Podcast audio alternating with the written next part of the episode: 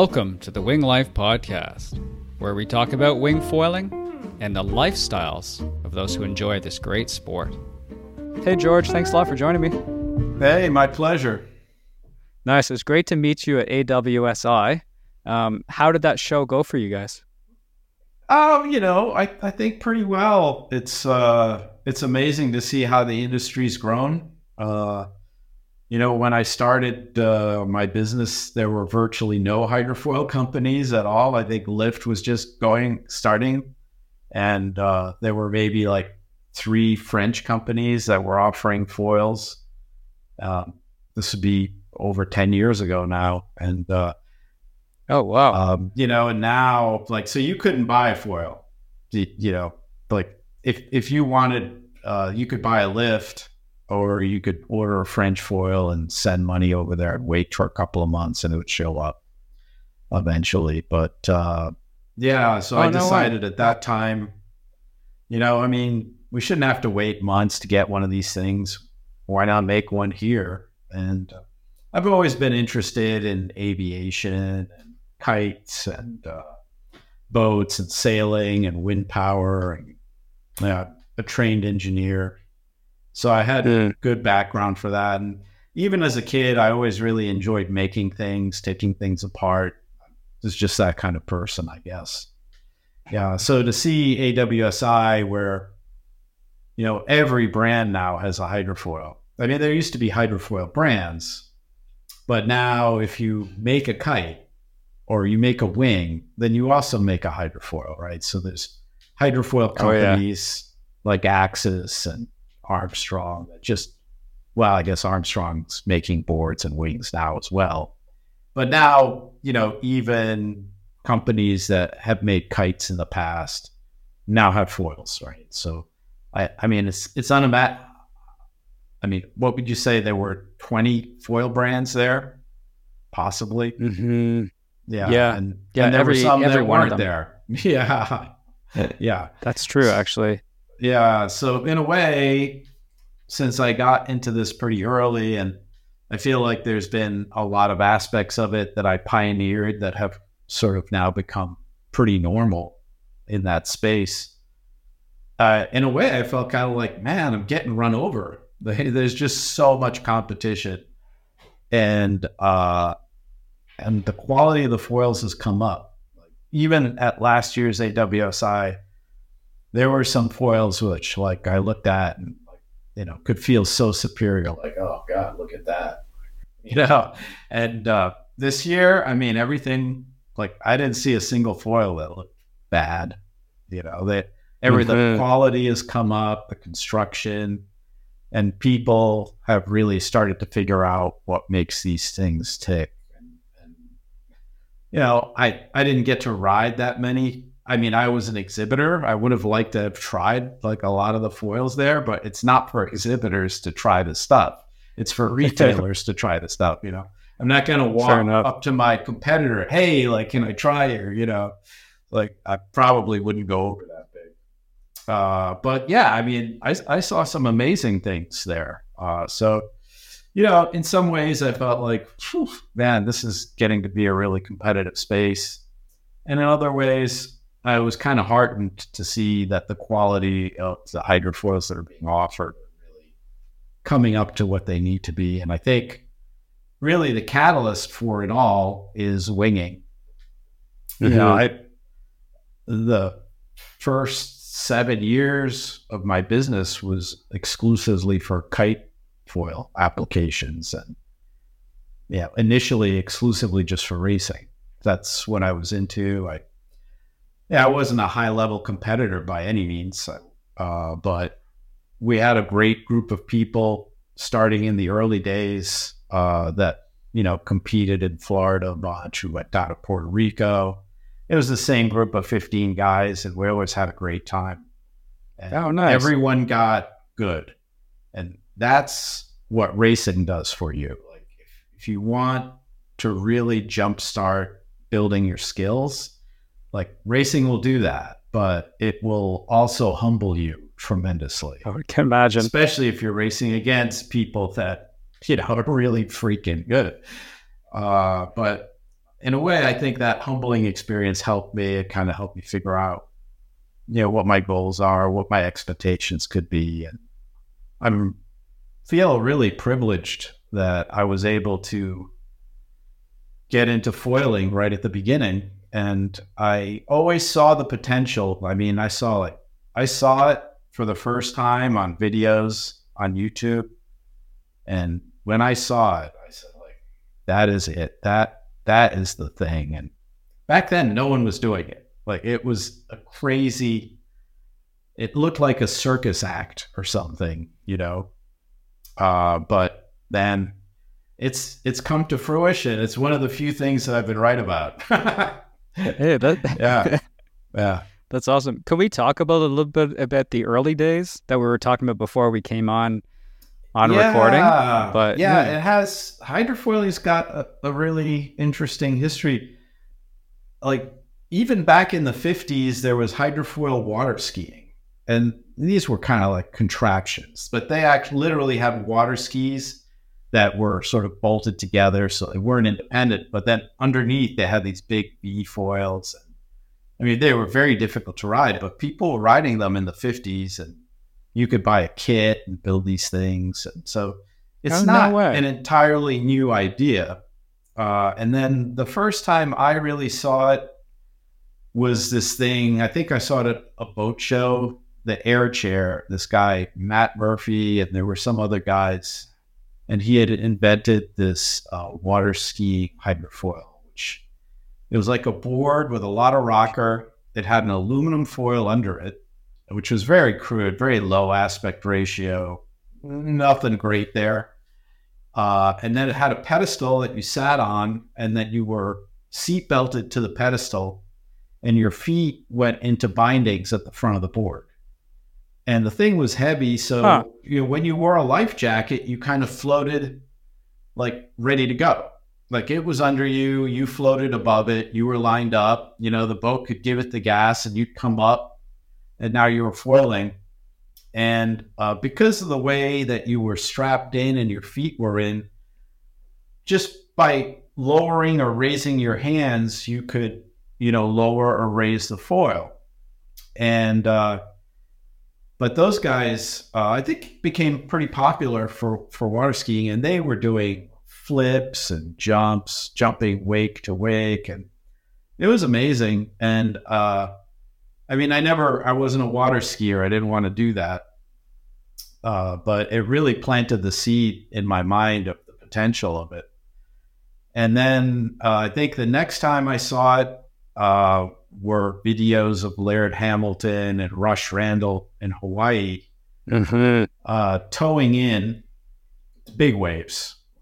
You know, those guys, yeah. what they wanted to do. Uh, and they were using snowboard boots with clip-in bindings. And they had... That's insane. And then they had like a leash between the bindings so you could pull so that, you know, you didn't drown. You could free your feet. And then you'd only be like in the surf in Hawaii with giant waves coming with snowboard boots on, right? Sounds like a good idea. And the foil, I think Rush Randall had the foil that he was selling. It was all aluminum, super heavy. Um, mm. And I said, like, yeah, that's interesting, but this idea that your your feet had to be like that rigidly planted was really like a turnoff.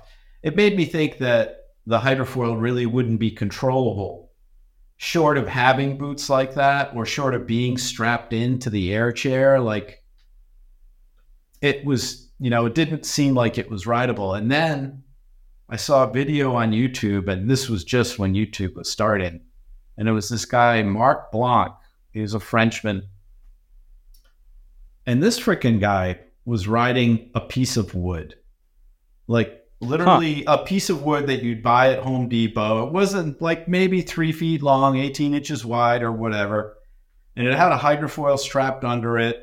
And he even had like a diagonal piece of wood to stiffen the strut to the board that like went to one side.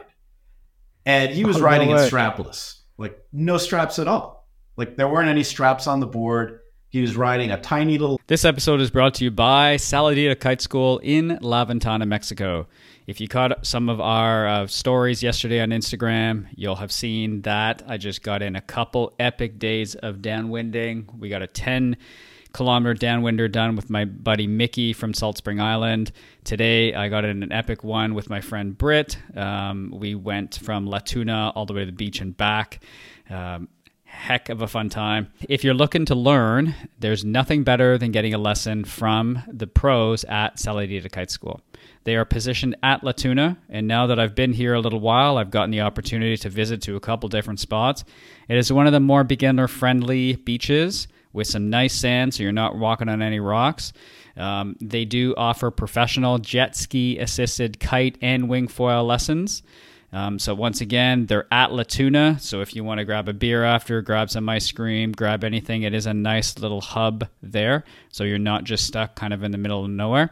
So they have you covered if you want to learn how to kite, foil, or looking into downwinding. They got top quality gear as well, uh, so don't hesitate. Book your lessons today by visiting saladita la ventana dot com or send them a message on Instagram at Saladita Kite School, at Saladita Kite School. Kite, looping the thing around, and he was ripping, like doing three hundred sixty degree turns, jumps. I, and as saw as I, as soon as I saw someone riding it strapless, I said, "This is it.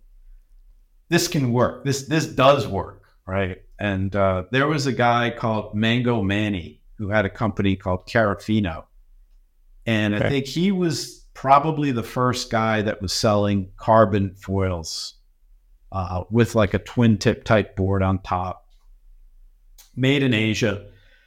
And they were reasonably priced. They were like a thousand bucks. I ordered one, you know, and uh, it the wait was long, like your money was gone and you were waiting for this thing to show up. And it, he had a lot of business problems, like delivery problems, quality problems. He seemed like a good guy. And he was without a doubt a pioneer, like one of the first guys out there. So finally this thing comes, and I'd been kiteboarding for a while. I was a pretty experienced kiteboarder, and I'm trying to learn how to ride this thing with the foot straps. I got my feet jammed and my ankles are just getting twisted. And, you know, and you're used to yep. like a skatey thing, like a twin tip or a surfboard.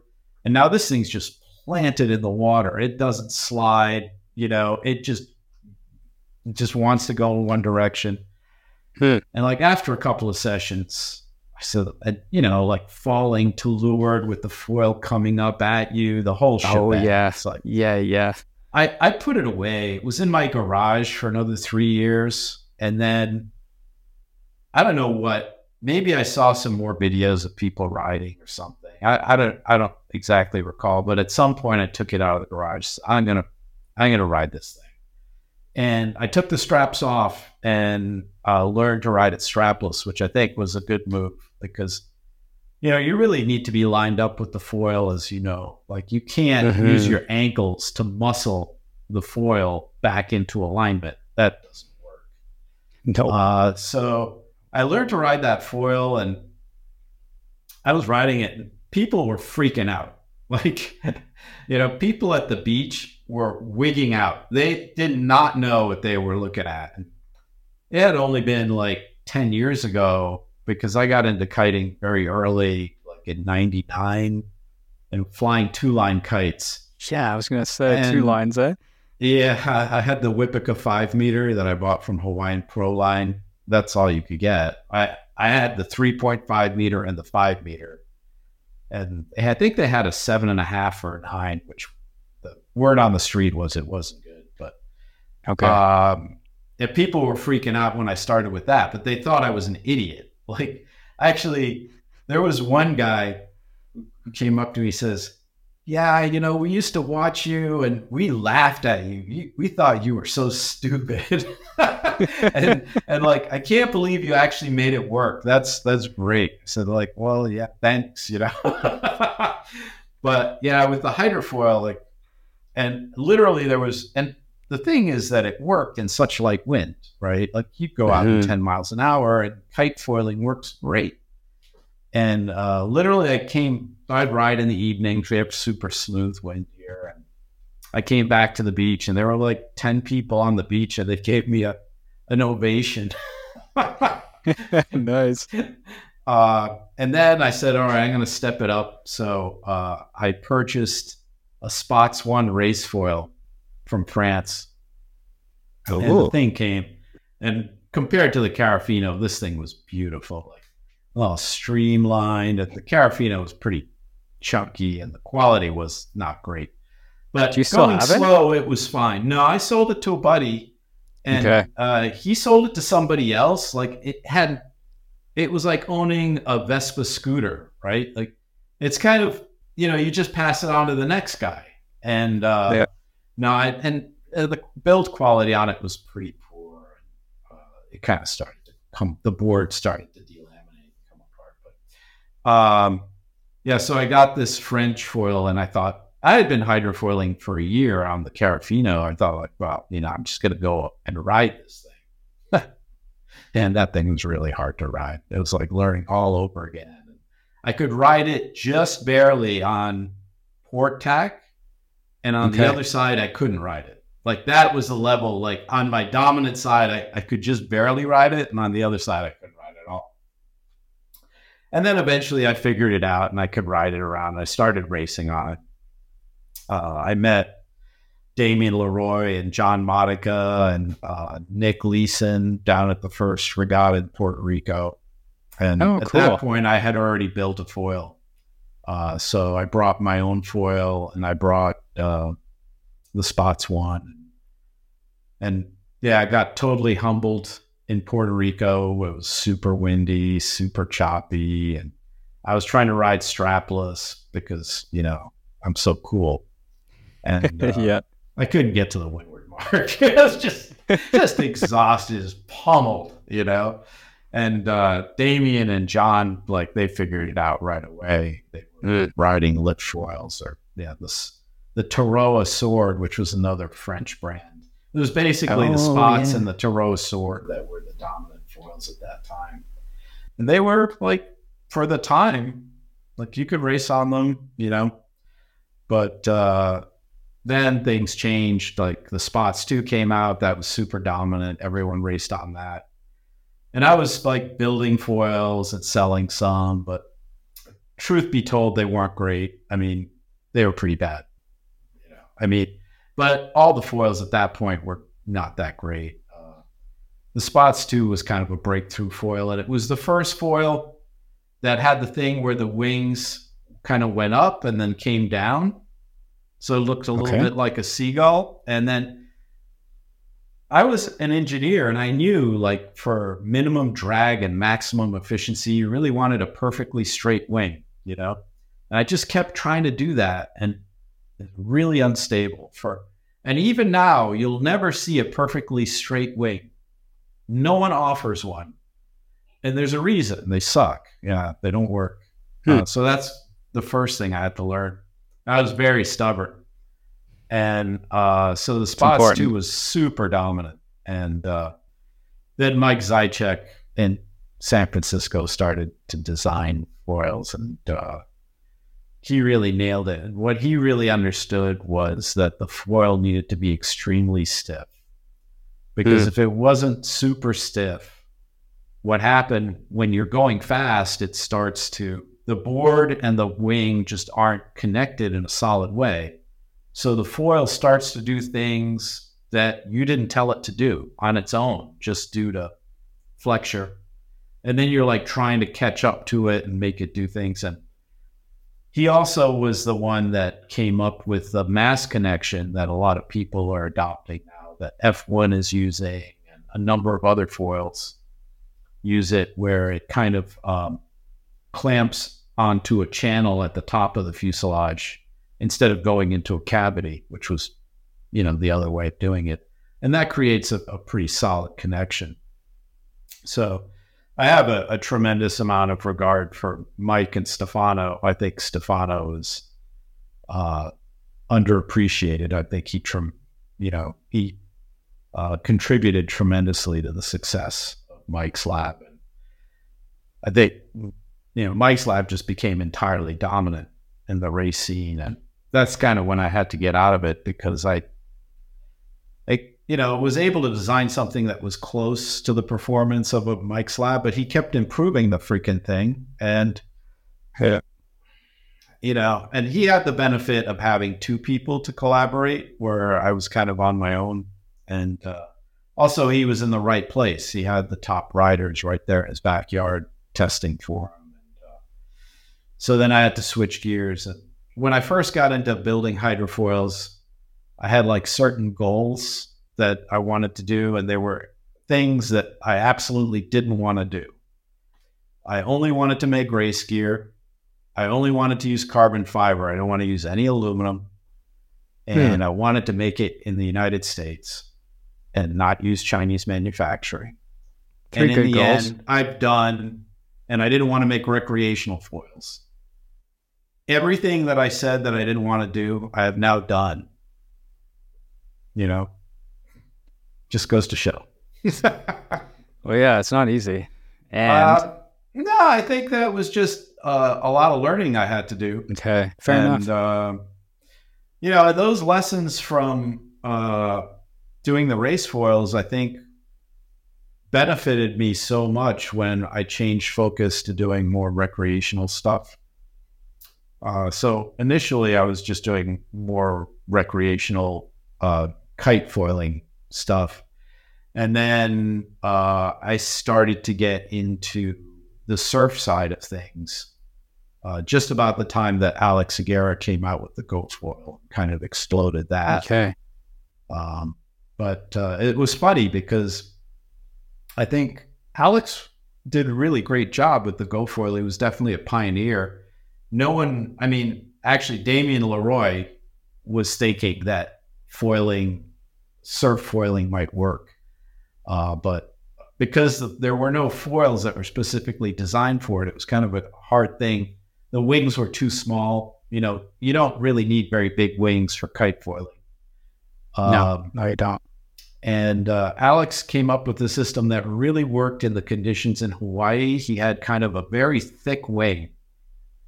And I looked at it and I said, like, it's not logical. It's not really efficient. You know, you don't need a wing that thick. But what was amazing is that everyone exactly copied him, like blindly. Like, Alex has got to have a thick wing. It's working. That's a thing that works. And uh, I was working with John Modica at the time, and uh, I said, like, no, nah, I think it should be thin. And he says, no, everyone's going thick, dude. It's like, maybe you need the drag to keep you on the wing. And I said, if we need more drag, I'll just build a bigger wing. And you'll have more drag and you'll have more lift, and that'll be good, right? Mm, and, true. Uh, you know, eventually, like, it took three or four years, but eventually people abandoned the thick wing. But for a while, it was all... And I'm sure that when Alex designed it, that it was the right thing for the local conditions that he had and mm. for the skill level that the riders were at at that time. Now things have changed uh, dramatically. You know, and uh, I think, I don't know, uh, I had been screwing around with really high aspect ratio wings as well. Hmm. And uh, even people that tried it said, like, nah, this is just too hard to control, but the glide is unbelievable, right? And uh, you know, I think Signature or uh, one of those South African foils, I'm not sure if it was Signature or Unifoil, were the first ones that really cracked open the market with high uh, aspect ratio wings, that they just showed everyone that that's going to work now. Uh, and now, I mean, look, look at the wings that are being offered by Axis, by Moses, by Armstrong. Really high aspect. And, uh, yeah, absolutely. Yeah. Of course, I've gone that way too. Uh, that I had already been doing it, uh, but the thing is, uh, well, then when wing foiling hit, you know, you needed to offer much bigger wings than we were offering for kiting. Although we already offered a fifteen hundred, which is, but it's funny. Like, so we had these bigger wings, but for wing foiling initially, they weren't big enough because wing foiling at that time required a huge wing. Uh, and it's funny, but all these things go hand in hand. There's a reason for all of it. And the early hand wings that we were using, and my favorite at the time was the F one swing. Oh, that was awesome. It was the lightest, simplest thing. I mean, it was the best wing at that time, for sure, in my eyes. Very easy to handle. I really liked how light it was. But none of these things was stiff. So when you were trying to pump up, you know, you're pumping it and... yeah, sort of the strut with the handles is going in and out, but the thing's also going like this. So you couldn't mm-hmm. really develop a lot of thrust by pumping at that time.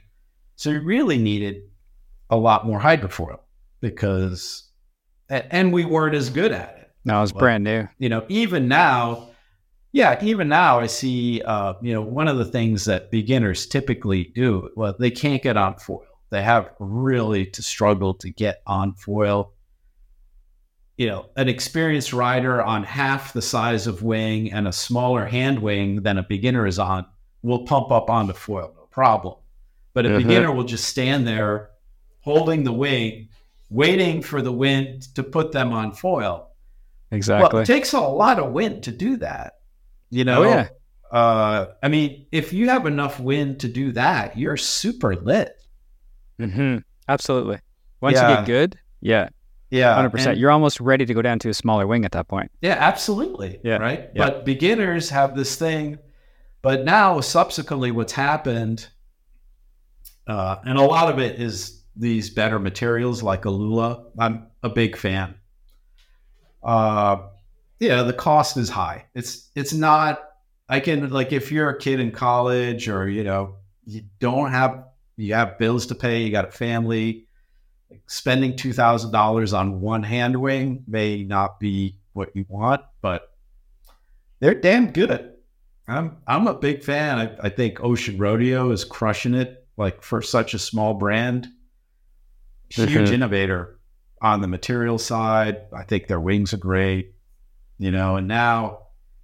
That's the other thing at A W S I, who didn't have an Alula or equivalent type material wing. Everyone. That's a thing. Everybody's innovating. Yeah. Yeah. Well, I think a lot of people follow. I think I think Ocean Rodeo innovated. Better put. Better put. Absolutely. You know, I think actually the amount of innovation is kind of small. You know, that's yeah. like the not, the next big thing at A W S I right now in the sport, the biggest thing. Downwind paddle foiling, right. Narrow boards. Well, who developed the narrow board?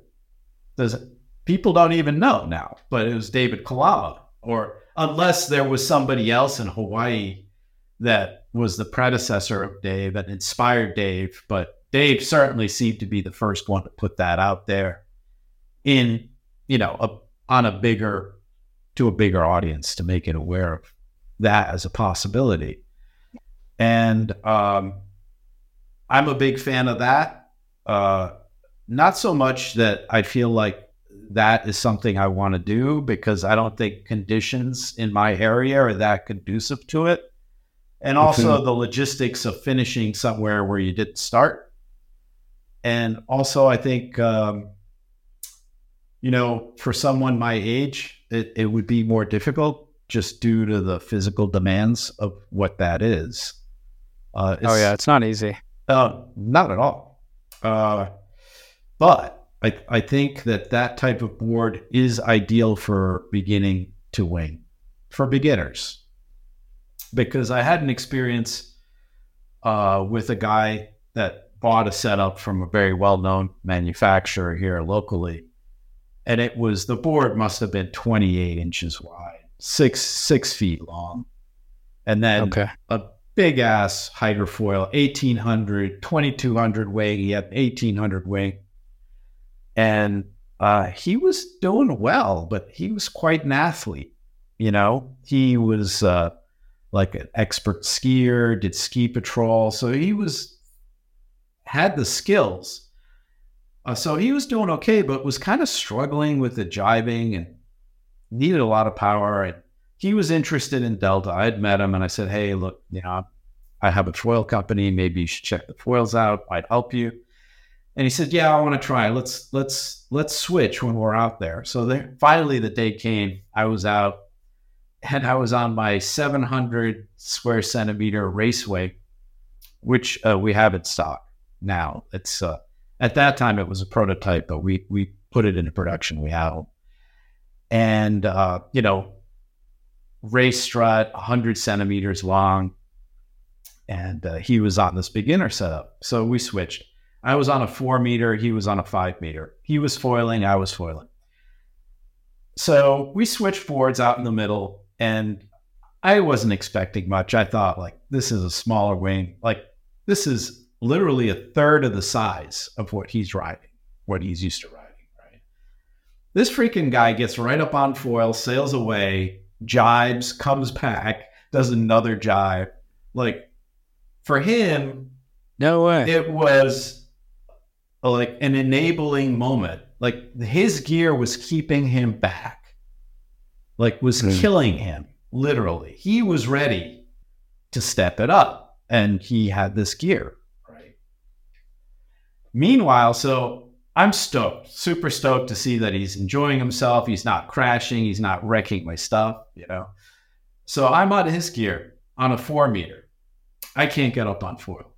No freaking way. I could get up on foil on my seven hundred. I can't get up on foil on his eighteen hundred. The amount of drag off of that board, this six foot by twenty-eight inch board, right? And this was mm-hmm. one of these boards where they moved everything forward. The tracks are forward, every, so you're kind of in the middle of the board. You're not on the tail. You can't pump it with your legs as efficiently, right? Because you can't pivot. Like, you're in the middle. You go like, you, it's just, I, I mean, and it was so frustrating. You know what it's like not to be able to get up on foil when you want to be on foil. And it was windy, right? That's like. My buddy had an early version of the Slingshot. I can't remember what it was called, but it was a long board. You were in the center. I needed yeah. a lot of power to get it up, but as soon as I got it up, I couldn't point because it would just want to turn like I was on a top because the foil yeah. was so far forward. It was terrible. It was the same kind of feeling, but I couldn't get it to do anything that I wanted it to do. I was It was easier on my eighty liter. Oh, I yeah. think I had the first version of the K T boards. Um, I said, you get up faster on this board than you do that board. It was one hundred fifty, and, and you tried it and, it, and it was a lot easier. Mm-hmm. Yeah, so then we switched back and... You know, then I have to admit, I struggled to get up on foil on my stuff too. I was on a four meter happens. and then, and then he, he was like, he, unfortunately he has the habit of uh, riding in the choppiest, like least windy spot in our local area. Like, I had to sail down to him in a place where I never sail because the wind's lighter and the water's more messed up. But eventually when I worked my way out of it, I was all set again. And, uh, yeah, he ordered a Delta the next day, he, and uh, he he tells me, "Matt, I can't believe I wasted a whole summer riding that other gear." I said, "Like, well, you know, it's, uh, that's just the way it goes." But um, what it made me realize is that maybe we're doing a great disservice to beginners because this is the type of package that is very commonly sold to beginners. Like, "Oh, you need a big foil because that'll make it easier to get up. Oh, you need a big board. That'll make it easier to stand up." But, and then generally, you know, I mean, I'm not. And then a lot of times, like, depending on the manufacturer, and I'm not going to name anyone. I, that, that's my pledge. I'm not going to name names. But uh, the boards, possibly that setup is not very cheap at all. You know, and then maybe you save a little bit of money by buying not such a great hand wing that doesn't power up well. It, it's a terrible combination to learn on. It, it, I, I really believe that. And uh, it's making it harder for people. Uh, and I think that these downwind boards are really maybe the ideal solution. Uh, and I wouldn't go super narrow. I wouldn't do like twenty or eighteen inches. Or like, what if you did twenty-two inches or something, you know, twenty-three inches. Huh.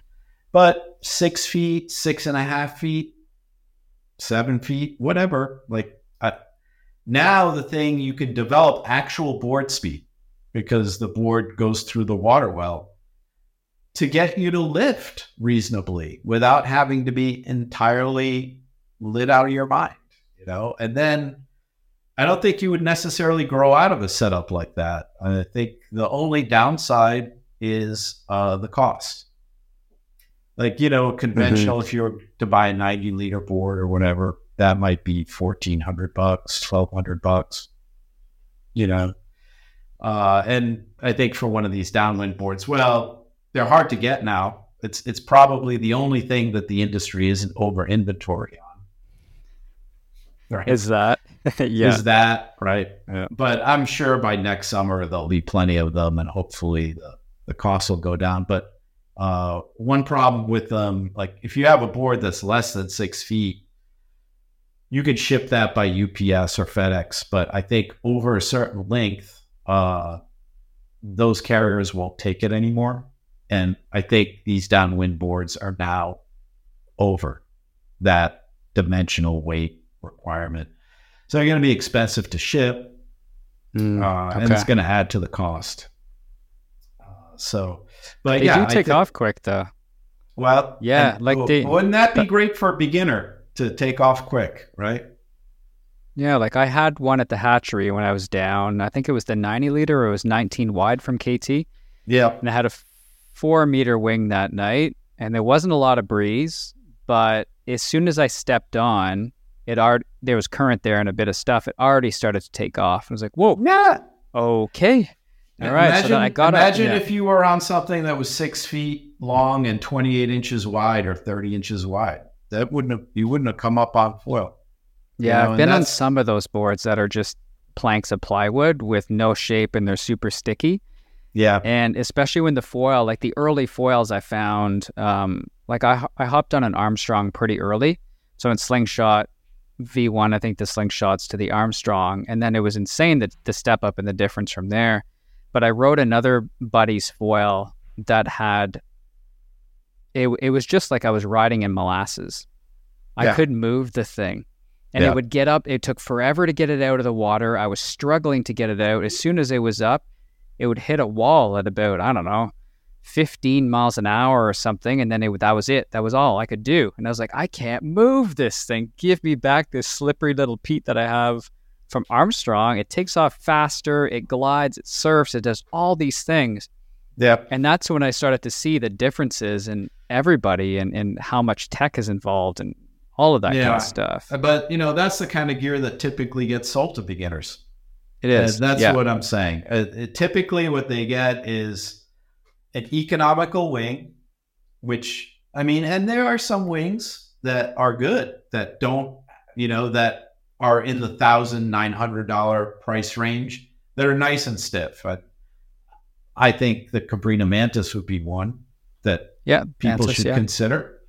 Uh, but, you know, if you get a floppy wing with a huge board and a huge foil, good luck. Like I and I, I have seen beginners here. Like when I was kite foiling, no one would come. Like no one wanted to get into kite foiling. It looked too crazy, too dangerous, impossible. It just didn't look like something that people thought they could do. Right. Then the wing foiling comes along and it's viewed in an entirely different light. Like mm. people see it and they see themselves being able to do it. And we have people, new people showing up at my beach all the time, and uh, a lot of beginners. And I'll say this, uh, if they stick with it, they learn to do it. But it could be a year. Oh, yeah. You know, it could be longer. It takes some time. Yeah. Yeah. Whereabouts yeah. are you in the uh, world? I'm on Narragansett Bay, Rhode Island. Oh, okay. Yeah. Yeah. Um, I live right near the town beach. So I could just walk down. It's about a couple of hundred meters.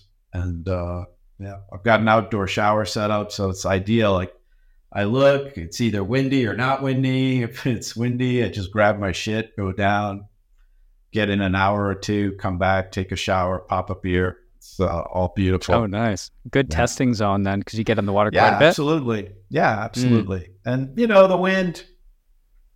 Oh, Typically, we get a lot of ten to twelve mile an hour days, which are great for kiting. Uh, I wouldn't say that it's ideal for winging, but uh, other times the sea breeze will come in at eighteen, twenty miles an hour, and that's great for winging. Uh, and uh, yeah, you know, some of the new wings with uh, the better materials, like a six point five meter wing now can really get you going in twelve miles an hour pretty well. And mm-hmm. I pretty much only ride the seven hundred wing. Uh, and I find okay. that works pretty well, even in light wind for me. I weigh about one sixty-five. Oh, really? And, okay. Uh, well done. You know, and even when I put that, my friend, you know, that intermediate rider that was riding that beginner stuff, uh, the seven hundred, it didn't, uh, it's not hard to ride. Bottom line. Good. And I have it here. Let me see if I can grab yeah, it. Yeah, let's take a look at it. To give you an idea of... Uh, Because a lot of people have uh, sort of the wrong idea about this kind of wing. So its its aspect ratio is eleven. And this is my daily driver. And I I think anyone can ride this as long as they have power. Everyone thinks, oh, high aspect wings, it's going to be pitchy, it's going to be hard to control. It, it's not.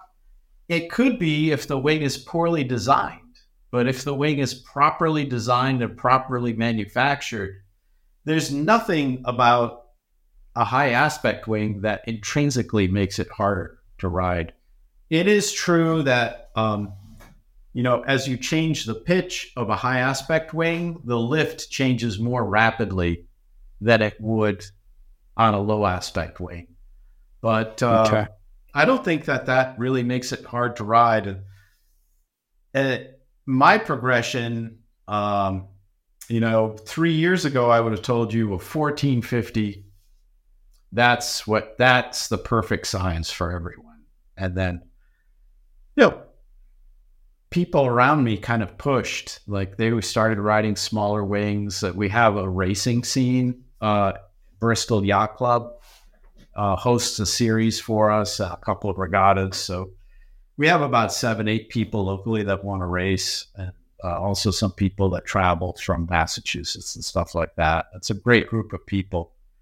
Uh, and then, you know, then I dropped down from the fourteen fifty to the twelve eighty, and that wasn't bad. And then I dropped down to the ten fifty, which was uh, a higher aspect wing, and and that felt fine. And then the eight fifty, and then like when I went to the seven hundred, I wasn't sure. I said, like, is this really going, am I gonna really be able to get up on foil?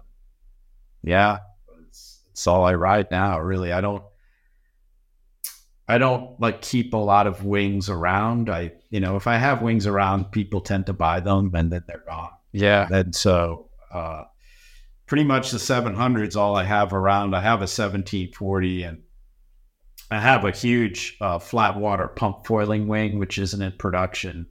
I don't think we'll put it into production, but it's one point six meters in span. It's about oh two thousand square uh, yeah. centimeters. And I use that on a sixty uh, centimeter strut just for flat water pumping, like what the what Devin uh, Mance, the Wake Thief guy, that kind of stuff. Oh, and, okay. Uh, okay. I've been doing that this summer and, and learning how to do it. You know, at the beginning, I could like maybe go fifty feet and then I topple over. It's a skill. It's, you know, it's, uh, it does, I think it's helped my fitness a lot. And it's a great thing to do when there's no wind. And oh, yeah. Uh, do you find your progression from that fourteen down to the seven? Is it skill? Is it? Every the, step was easy. The evolution? Was yeah, it the evolution well, yeah. of the wings? I don't know. Uh, you know, the wing design was always pretty similar. I always used the same airfoil section. So, like, if you cut the wing perpendicular, the shape that you would see when you cut it, the cross-section of the wing, that I kind of use the same one for every wing. So that doesn't change. And Uh, okay. in our line, the aspect ratio increases as the wings get smaller, which is logical because I can't make an aspect ratio eleven, fourteen fifty because this wingspan would be enormous, right? Mm-hmm.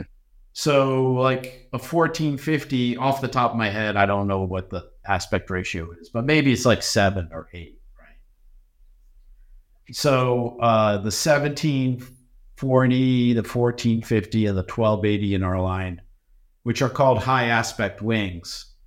I think now we'd call them more mid aspect, but uh, you know, they're all the same aspect ratio. They're just kind of scaled down versions of each other. Okay. And then when you drop down to the ten fifty and the eight fifty, those have higher aspect ratios. Maybe those are something like nine, something like that. Uh, I have uh, the eight fifty here, so the, the eight fifty looks something like that. I don't know how to get it in the frame exactly. Yeah, that's pretty good. We can see it. Yeah. It's it's all sort of like mirror image. I'm confused by it.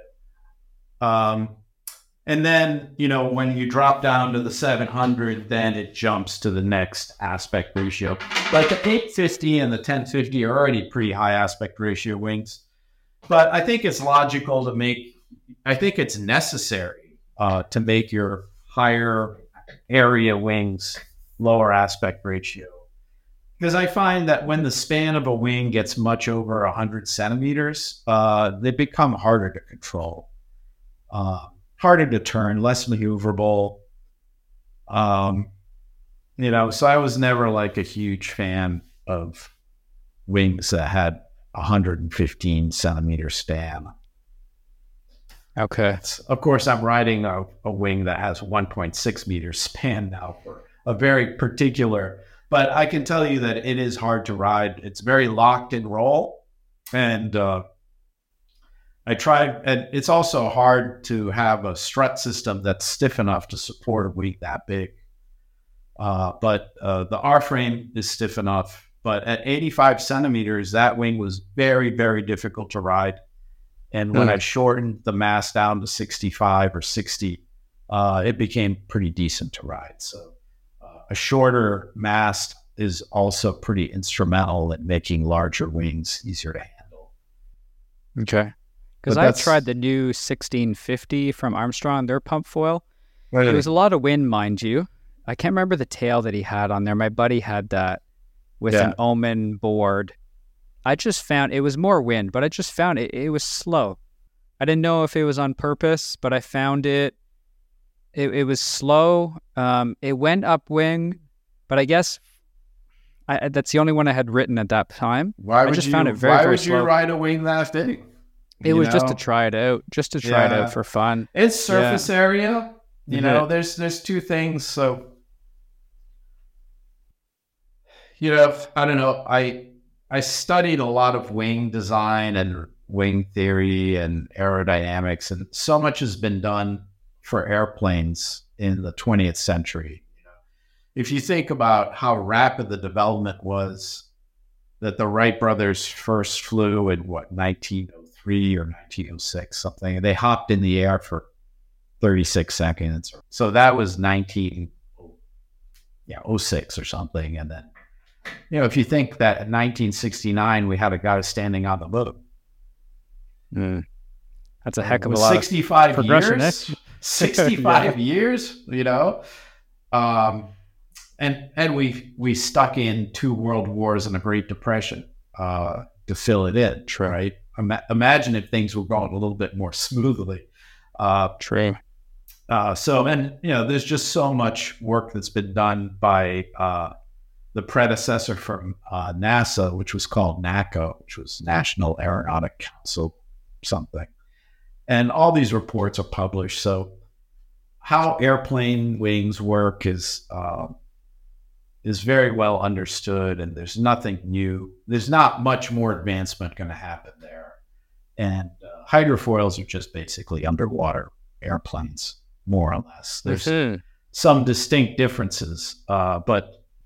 Um, so, you know, the smaller, so the way it works is that the smaller of a wing that you have, the faster you have to go. Because if you think about it, your weight is your weight. So if you weigh one hundred sixty pounds, one hundred seventy pounds, That's what the hydrofoil has to lift. A hydrofoil uh-huh. always has to provide your weight in lift. Otherwise, you're going to either pop. If it provides more, you're going to come out of the water. If it provides less, you're going to come down. Right. So whenever you're foiling, you know exactly how much lift the wing is producing. It's your body weight. Uh, and the amount of lift that a wing produces, it's a very simple equation. It's uh, the lift coefficient, which is related to the angle of attack, um, the surface area. So it's the coefficient of lift times the surface area times the density of the fluid, which is water. That doesn't change. Um, times the velocity squared. So the velocity, every single term in there, it's multiplied only by once, but with velocity, it's multiplied twice by that number. That's the velocity squared. So the amount of lift changes very rapidly as the speed changes, right? So in order to go fast, you really need a small wing, because then, you know, it because of that surface area term getting smaller, the velocity term has to get bigger. And it's uh, something that's referred to in aircraft design as wing loading. Okay, how many pounds per square foot of wing area do you have?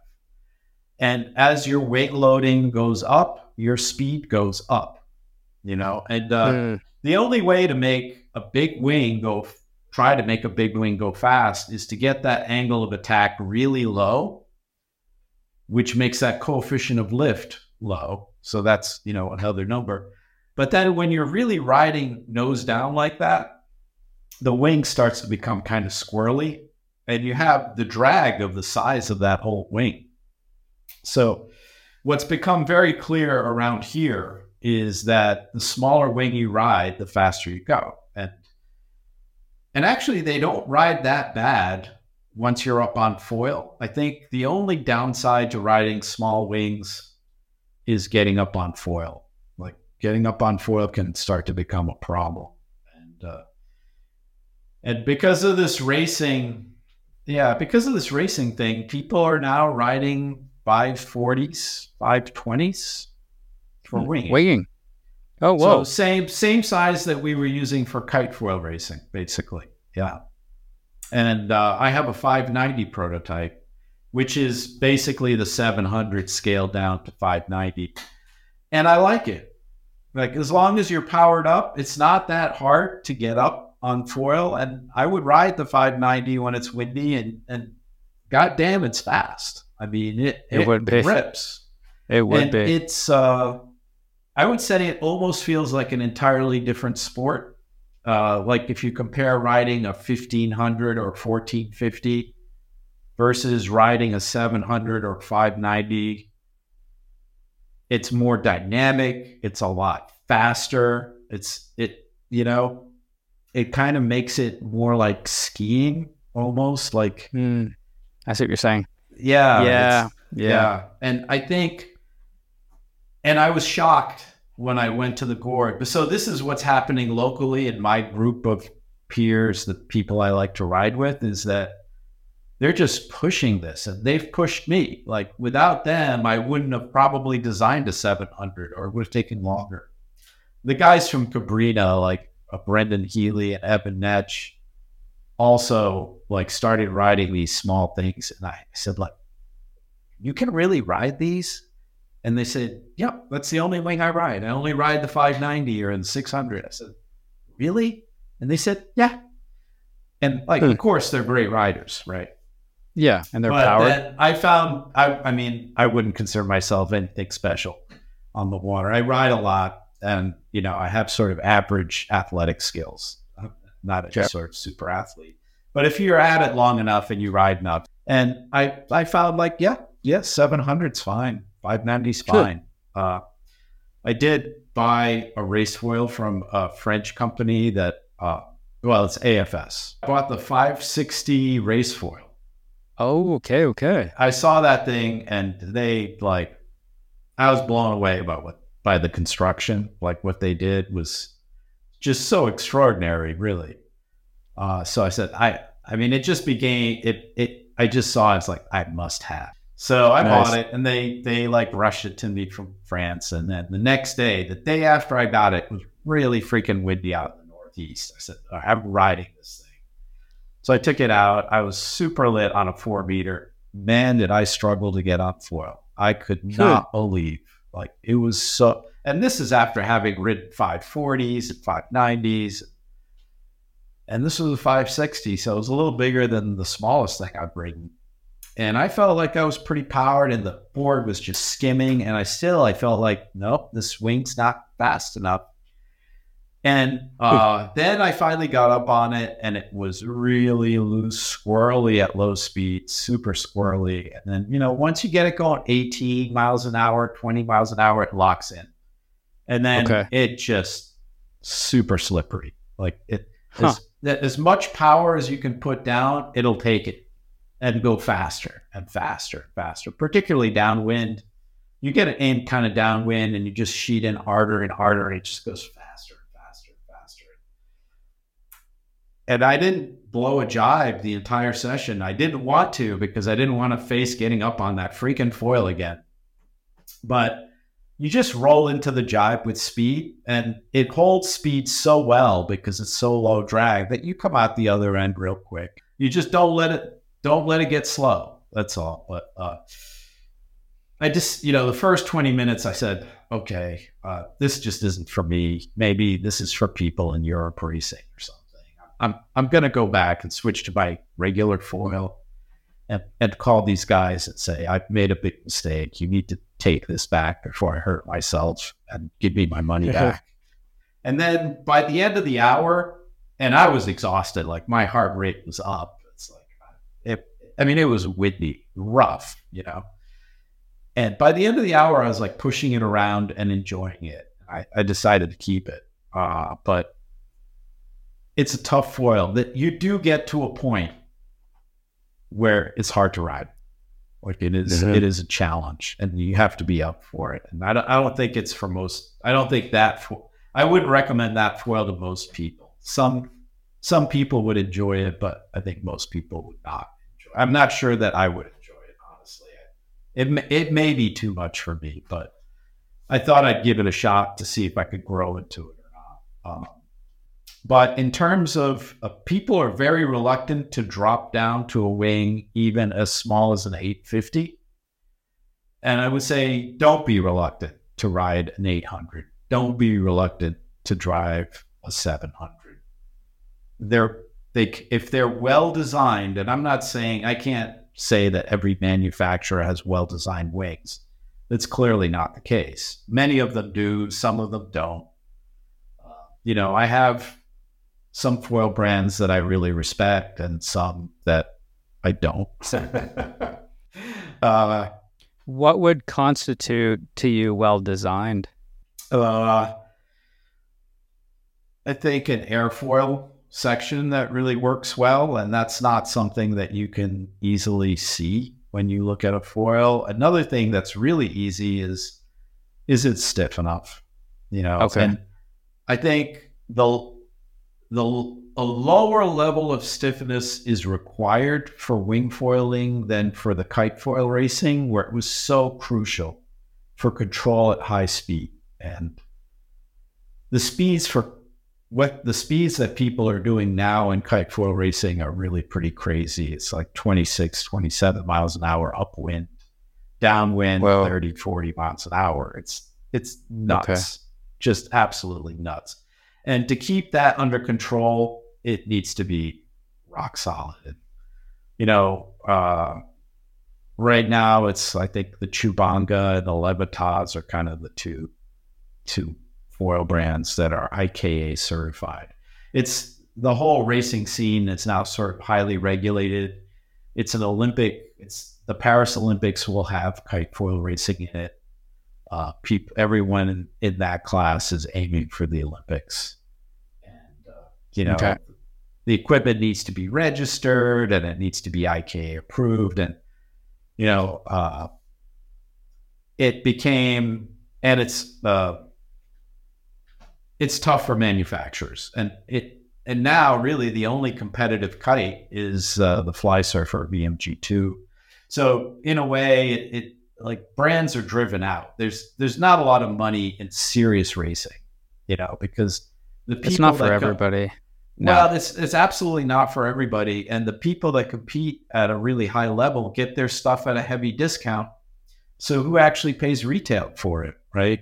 Uh, so yeah, uh, but no, I would. I've had like that that guy that I talked about switching boards with. He rode the seven hundred straight off. And when he was trying to make the buy-in decision for a Delta, I said, just get the eight fifty. He said, maybe I should get something bigger. I was like, just get the eight fifty, you know, and he's entirely happy with it. And then he says, should I get a bigger wing uh, for light air? I said, no, get a really high quality six point five meter hand wing and use that for light air. With the eight. Okay, so that's what you, you know. prefer. Yeah. At the A W S I, I tried the Silk eight fifty, and I went out on a sixty liter apple tree board, I believe. And like I, I'm, I'm still riding a, a, a bigger wing from Armstrong, but so I, I wanted to see how slow I could go with it. What kind of attack? Kind of like if you angle attack a little bit, will it yeah, drop yeah. out of the air? All those kind of tests, it rode phenomenally. Like I was very, very impressed with their eight fifty. It was beautiful. Um, it wasn't out of control like I had thought, and and, and the glide and everything. It was a mid aspect. It's their it's their newer one, their monoblock there that they came out with, and I, I was I was very happy with it. Really, really I, I good. I think if you tried a Delta seven hundred, you'd be shocked. Like be that the same. Maybe seemed, yep. But this is what surprised me that. Uh, When I was out at the gorge, I saw like the local guys, what they were riding were like, it was a lot of Armstrong gear and big wings, like these sort of mid aspect eighteen hundreds, and they were pretty thick. I mean, really a high drag setup, you know, and that was extremely popular with fairly skilled riders, honestly, like. Good people that were solid on the water were riding that. And, you know, coming from this area where everyone is just going smaller and smaller, faster, and faster. And oh, you know, now I'm on eh? board with it. Like I was shocked, like, what are these people thinking? Mm. And it, it, it, I think it comes down to just like local flavor, you know, like yeah, it could be. If that's yeah. the gear that like, wow, I really respect Ted. And Ted says that, you know, Armstrong's the way to go. And, and they particularly have a very cult following. I mean, they yep. people that are loyal to them are loyal to that, you know. Oh, yeah. People that are loyal to Axis are loyal to Axis. And it's it's just... It's fascinating people, how that works. People that ride Delta are very loyal to Delta, but there's far fewer of them. and, I, and that's something I'd like to change. Uh, and I think the quality of the product is really good. Yeah, so what, what separates you or what makes Delta unique per se compared to some of these other brands? Yeah, I do think that the wing d- designs are really like the best. I mean, there's nothing in terms of designing this thing. I, I don't really think that there's anything better. Okay. I mean, there may be things that are equal to it or close to it, but there's nothing that really eclipses it. And I think also our wing line and our foil line is very simple. And I think a lot of consumers are getting very confused by having a choice of twenty different wings, eighteen different stabilizers, three different fuse lengths, four different strut lengths. And particularly, I think uh, I'm not a big fan of just the pick a stabilizer game. It seems mm. silly to me. Uh, They may have slightly different feels, and maybe people that ride at a much higher level than I do are really onto something that I just don't can't feel or don't understand. But for me, uh, one of the things uh, I would rather make sure that a stabilizer is adjusted at the proper angle relative to the front wing, rather than go pick another stabilizer. Like. Before you spend four hundred dollars or three hundred dollars on another stabilizer, why don't you tune the stabilizer you have so it's dead nuts perfect? And I have a bunch of videos out there on how to tune using shims. And, okay. You know, I mean, we can go through that, and I'd be more than happy to have another video out there if it reaches someone that that hasn't. But, you know, uh, really, it, if you uh, and then there's so much misinformation. Like I, I sort of preparing for this talk, I thought I should watch some YouTube videos of what other people are saying about hydrofoil setup. And uh, there's some really cringeworthy stuff out there. People that don't know what the hell they're talking about, but they're still talking, and and they're they're talking as if they know what they're talking about. It's there. I hear stuff like, "Oh, this stabilizer had so much more lift. The whole foil produced so much more lift." Um, the stabilizer doesn't produce lift; it pushes down. It it, okay. it produces the opposite of lift. It's a downforce at the back, you know. So how is a stabilizer going to produce more lift? The way it produces more lift is that it produces more downforce, which basically sets the front wing at a higher angle of attack. And ah. then you feel like the foil produces more lift. The stabilizer doesn't produce it. So the way a stabilizer works, um, let me grab one. So first of all, you have to understand that a wing is kind of like this, and you know the hollow part of the airfoil is at the bottom, and the top surface is curved because that's how you produce lift. The curve? The stabilizer is basically upside down. Like this is the curvy surface, and the top is the flat surface. So the stabilizer pushes down at the back of the fuselage. When the angle of attack is negative, it's it's not positive like the front wing, it's the opposite. So when the water hits this, it pushes down, right? And it's counteracting some, uh, it's counteracting a couple of different forces. Uh, first of all, well, I don't know how, how in depth, but basically it pushes down. Yeah, go to town. And, like we, we got the time. I'm happy to hear. If I'm not, yeah. Uh, I've been accused of talking uh, in too many details before. But no, that's basically fine. What the stabilizer. So interesting. One way of thinking about it, which I think is a really good way, right? So you have these things set up like this. This okay. is pushing up. This is pushing down. Basically, what this stabilizer does is it sets the angle of attack of the front wing. So if you okay. have a lot of down angle like this, it's going to make the front wing ride very nose up, right? And the best way of really understanding this is just experiment with it. Like take a take a little sheet of plastic from an expired credit card or gift card, and you could put it under the back, and you could increase that angle, so you're increasing the downforce. And ride your hydrofoil like that and see what it feels like. And what you'll feel is that you're always on your front foot trying to keep the foil from coming up out of the water. You're going to mm. have a lot of front foot pressure, right? And it's going to feel like, oh my God, the wing is so lifty. The wing is so lifty. But it's also very slow. And you'll have very poor speed range. Like it'll be okay at low speed. It'll be very stable. You know, the pitch will be very mushy. It won't be responsive at pitch at all. So in a way, that's easy for a beginner, right? Uh-huh. Uh, but when you try to power up, you you won't be able to go fast, because as soon as you speed up, it's going to just want to push you out of the water. And if you do it strapless, like you think, oh, I can compensate, I'll just stand further forward, it doesn't feel good. It's still not right. Even though now mm. you've got your weight further forward, compensating for the excessive front foot pressure, the foil's just not riding. And then, you know, you could use even two pieces of credit card or something back there. Just make it extreme so you can feel what it's like. And then take that same piece of plastic and put it under the front and and try that, right? And then, so if you take it too far that way, now the stabilizer isn't producing very much downforce at all.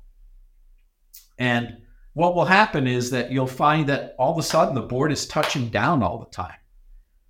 Like you'll have to shift your weight back. And, but even then, like all of a sudden, like, you'll have a lot of board touches, and also the foil will feel very sensitive to pitch. Like, you'll have to make a lot of tiny micro adjustments. And again, I think the best way to do this is without straps. Uh, if you, if you're comfortable riding without straps, that way you can micro adjust your feet to be anywhere you need to be on the board. And, but you'll still feel these trimming differences. If you get it exactly right, and, you know, uh, a credit card is pretty thick. Uh, you could even go to thinner shims to micro adjust it, like a, a piece of uh, water bottle, you know, single use water bottle. You can cut a square out of that. That's thinner. Uh, mm-hmm. And just get it adjusted. When you get it exactly right, your foil will feel so fast and just lively over the entire speed range. It'll feel okay. Good, going slow, moderate, and the top end, it, the foot pressure will not change over the entire speed range, and it'll feel great. It'll feel responsive, quick. So my question to all these people that try stabilizers are like, did you adjust it? Like, that stabilizer that you're trying, did you adjust the angle so that it's exactly right? Because if you didn't, and you're trying four different stabilizers, and you find one that makes your foil feel great, maybe that was the only stabilizer that was at the right angle. Okay. Right? So if you're going to yeah. compare stabilizers, and I'm not against, I absolutely, absolutely support people experimenting with their gear. I, I love that. Everyone should do that. Right? Once you're at the level that you can feel what it does, uh, it's not something that you want to do as a beginner, obviously. Uh, but just, if you're going to compare stabilizers, take the first stabilizer and find exactly the right shims that make that foil as lively and responsive and, you know, adjusted as it can be. Your favorite shimming for that stabilizer. Take the second stabilizer you want to test and go through that same experimentation to find exactly the right shims for that one. Take the third and write it down. So you know, okay, this number of shims for this one, this number of shims for that one. Do it for the next one. And then once you have the perfect angle for each single stabilizer, then compare them. Okay. Properly shimmed. And now you're really comparing apples to apples, because mm. otherwise I, I can tell you, we offer right now, we're offering two sizes of stabilizer, but we're going to be offering more. Uh, I do it reluctantly because I, I don't think it's that critical of an aspect of it, but people are demanding it. And uh, the industry trend right now is towards smaller stabilizers. And unless you offer it, your stuff looks out of date and people look at it. Okay. Like, oh, that doesn't. I don't think I'm going to buy that. So, you know, there are pressures, and I will admit that, uh, yeah, you can, I think you can ride smaller stabilizers, uh, and, and certainly higher skilled people can ride smaller stabilizers. It's no problem. The other thought process is that a uh, smaller stabilizer is much faster. And I hear this all the mm. time. Oh, I tried the stabilizer. Oh, it's so much faster. It's like, did you measure it with your G P S and compare that measurement with the other one? No, yeah, it just okay. feels faster. It might feel faster because it's less stable, that it's more responsive, right? Oh. Like now, like you have a more responsive foil at eighteen miles an hour. It feels faster than the more stable one at eighteen miles an hour. You're actually going exactly the same speed. And, uh, Devin Mance actually did a video, uh, I think three years ago or something like that, where he compared a number of stabilizers of different sizes. And he was really surprised, but he did it scientifically. He measured the speed. He actually did it using camera timestamps around a course. And what he found was that there was no, no difference in speed for what he was doing, which is pump foiling, which is relatively low speed. So it's mm-hmm. a specific result to that, right? He found no difference. He was extremely surprised. He thought there was going to be a difference in speed. There was no difference in speed between the biggest one and the smallest one. And then he did something else. He tried shimming. And what he did is he shimmed to the front of the stabilizer to reduce the downforce. And then he found a difference in speed. So mm. tuning the stabilizer can result in a dramatic difference in speed. Now, if you go to a smaller stabilizer, there is less surface area. So there will be a reduction in speed, and I don't deny that. But I will say that it might not be all that significant. And there are manufacturers uh, that I respect. They're, they're the, I was watching a video from Code Hydrofoil, and I haven't ridden one, but their hydrofoils look great. You know, and what they are saying makes sense. I think their design philosophy is right on target. Their construction looks good. Um, but they seem very focused towards downwind paddling. Uh, so it, it may be different. I don't know if really... how, uh, you know, what they're offering for winging. I, I don't know that much about their company, but they came out, they, this was a comparison of three stabilizers. And I think like it was a one forty, a one fifty, or one sixty, or sizes close to that. But I mean, it was ten square centimeter increments, tiny, right? Absolutely tiny. And is it really going to make a drag difference? Like you could ride two inches higher on your strut and reduce the wetted surface area on your mast as much True. as reducing this. And is that that much faster? I don't know. And as I said, you know, I do, I wing foil, I kite foil. I'm kind of an advanced intermediate guy. I'm not ripping waves. I'm not denying that people that are like very dependent on very fast maneuvers in a wave or downwind subfoiling, that there might that they might prefer one stabilizer to another. Sure. Yeah, I, and I'm okay with that. But these claims that like, oh, this stabilizer created so much more lift, or this stabilizer is so much faster, when no one bothers to measure the speed, like so these are Fair unsubstantiated enough. claims.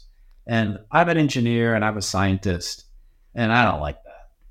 You no, know? Fair enough. So what's like every, obviously there's positive shimming and negative shimming, and there's an angle yep. of attack that's set by the front wing. Yep. Um, so then just by playing with that pitch, you're going to get some differences. That, that makes yeah, sense. Yeah, on most foils, you can put, uh, you can adjust the shim on, on the back. Uh, there's certain foils where it's not adjustable. Okay. You know, there's so- certain brands that have a tailpiece with the stabilizer attached. Uh, there's certain foils that are just the bottom is one piece, like the Mike's Lab. There's no adjustment at all. But Mike does a pretty nice job of of setting up his foils, so there shouldn't be a problem in most cases, unless you get he's doing a prototype or something where he doesn't know where it should be.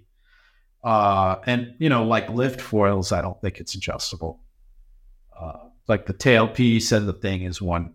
piece. You might be able to somehow, you know, yeah. I think A F S gave you the option with the eight fifty, but they had set it up and he was saying it was perfectly balanced. It might be. It might be. I like if, it, yeah, if you're providing a complete foil and it, and I have to say, like, some brands are very good at testing, you know, yeah. like I, I see. the videos of what Ken Winter does in developing the duotone wings. I, I think he's an amazing self-taught engineer. I mean, and just the level of testing, and it shows in the performance of the product. There's no doubt, you know, and I know other brands are very serious about testing, but as far as the uh, hydrofoils for some brands that mostly offer wings or kites, and then they have to have a hydrofoil, It it can be kind of a toss-off product. Like we need a foil yeah. line, you know? Fair enough. And then um, also it, when you get into a situation where the big three, like would be Axis, Armstrong, S A B, they order, they offer twenty different wings. They offer twelve different stabilizers. They differ, offer different fuselage lengths. They offer different mast lengths. By the time you pick your wing, your stabilizer, your fuselage, your mast, there's absolutely no certainty that the stabilizer will, how could there be?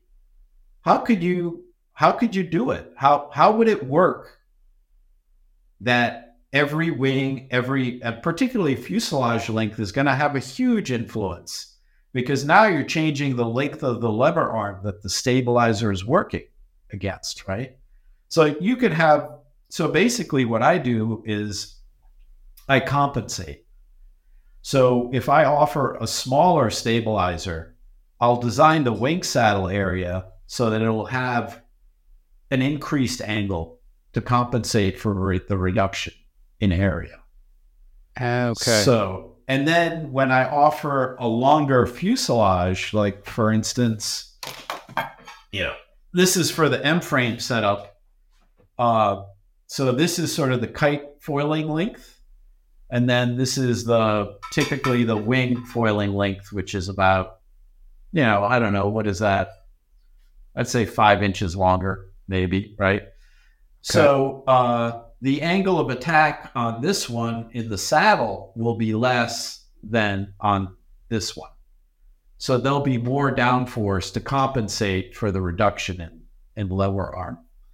Uh, so I try to make it so that they'll all work, but it also depends. I think beginners and intermediates like a little bit more stabilizer angle because it makes the foil more stable. Whereas okay. when you get a little bit more advanced, I, I find I really need to shim on the on production delta stuff. I do one shim under the front of the stabilizer. I really like it like that.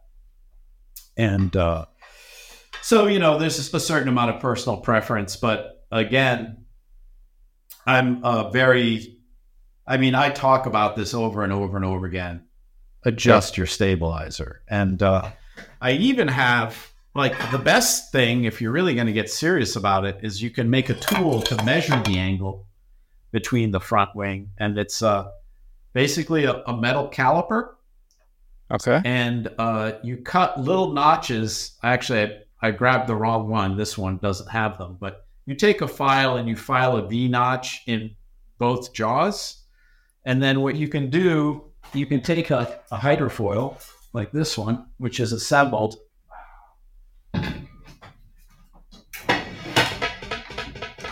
And you can clamp those V-notches into the front and into the back so that this is now held tightly at the angle of the wing. And I kind of wish I had the right caliper instead of the wrong one. This is what I got. Okay. And then there's uh, one of these automatic level gauge. Uh, the brand I like is called a Wixie. Uh, the cheap Harbor Freight ones don't work. They're not accurate enough. But basically what you can do is you, this has magnets in it. So this just clips to the top and you turn it on. Was it turn on? All right, now it's on. So you turn it on, and then this little button is the zero. So now you have a zero angle for this. And then what you can do is you move this thing to your stabilizer, and you can get the angle measurement relative to the front wing. Normally, it's it can vary, but uh, generally around two and a half degrees is pretty typical. And uh, okay. It's also different depending on what you're doing. Like if you're wing foiling, uh, I would say two and a half degrees, two point eight degrees. Uh, maybe on a short fuse with a really small stabilizer, it could be three and a half degrees. But it's good to know what it is. And then when you shim it, you measure it again and you can keep notes. And then, you know, if you're switching wings, you're switching setups. They just keep track of what you prefer.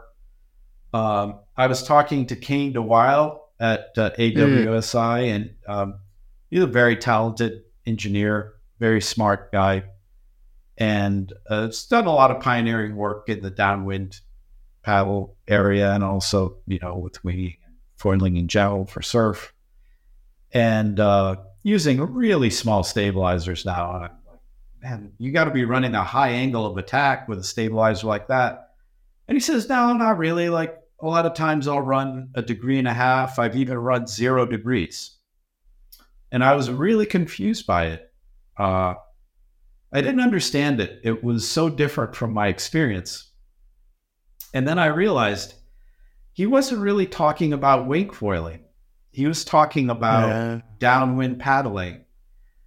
And the thing is that one of the things that the stabilizer produces downforce to counter is the thrust from the wing. So if you think about it, the driving force to make this thing is at shoulder height, yeah. right? So you have this force pulling you, and that force is at your shoulders. You're standing on top of the board. So between your shoulders and the soles of your feet is maybe five feet. And then you've got another three feet below that to get to your wing, right? And the drag from the hydrofoil is now eight feet below the thrust. So you have something pulling this way, eight feet up, and the thing that's pulling back is here. So what does that do? It wants to tilt it nose down. And uh, that's one of the forces that the stabilizer is compensating for. But that doesn't exist in paddle foiling. He doesn't have that thrust line at his shoulders. He's basically gliding down the slope of water, right? So he needs a lot less uh, stabilizer because of that reason. And I'm really glad I talked to him, and, uh, you know, and it's great that he's, I mean, I'm very open to discussing hydrofoil design with anyone. I, I you know, if they're a competing brand, they design, I'll talk hydrofoils with them. That's, why wouldn't I? That's what you love to I do. I like it, right? Yeah. And and I want everyone to have better hydrofoils. I mean, I'd love if they buy Delta, but if they buy something else, because, you know, that's what people in their area ride that kind of foil, and that's what their local retailer sells that kind of foil. That fine. I'd still want that foil to be as good as it can be. So I'm willing to share information, at least with people I like. Uh, well, even when I had started, um, a couple buddies of mine had talked about you being that pioneer, one of those pioneers with yeah. Delta. So I'd heard about it a long time ago, and I said his concepts and his engineering are, is phenomenal. So definitely the word is out that that, yeah. that was the case, which is, was pretty cool to, to meet you in person and chat with you at A W S I, and, and then get the yeah. chance to talk to you now. It's pretty, yeah, it's awesome. Yeah, I mean, uh, you know, when I started with hydrofoils, there were so many question marks. You know, it's... Uh, It's interesting. And, you know, the other thing about hydrofoils is that they all have this curvature now, right? They all kind of curve down, and then they kind of flip up. And I think it, that was kind of uh, the Spotz was uh, the first with the curve down. And then Mike Zajicek actually pioneered this little flip up thing. And the reason for that is that if you breach your foil wing like this, that it's a little bit more vertical, so it's more perpendicular to the surface of the water rather than if it's hooked down. And so, uh, you know, you don't tend to pull as much air down the wing uh, when it's more perpendicular like that. But okay. uh, yeah, straight, and, you know, every single wing will pretty much have this curvature. I really tried to make straight wings. They just don't work. Uh, and really, in kite foiling, the more curvature you have, sort of the more stable it is. But uh, I don't think we really want that much curvature uh, in wing foiling, because we need the efficiency, you know? And uh, this is one of the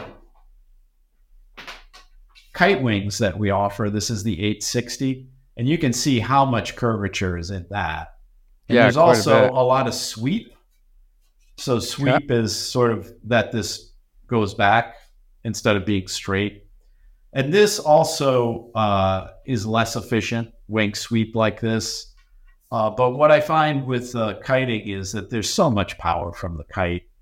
Uh, you know, you can dive the kite and the kite pulls up. So it's so easy to get on foil compared to winging that, um, you know, you, you trade efficiency uh for comfort, you okay. know, for, for ease of use.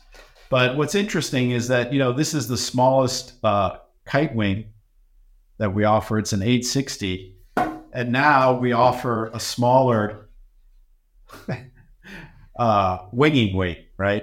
Yeah. And actually, we're going to probably offer the five ninety as well. So it's going to be quite a bit smaller. So uh, winging has changed a lot. Like winging has gone very high efficiency, very high aspect ratio, uh, and it's good. And it's, it's, imp- when I started winging, I, I, I kind of didn't like it.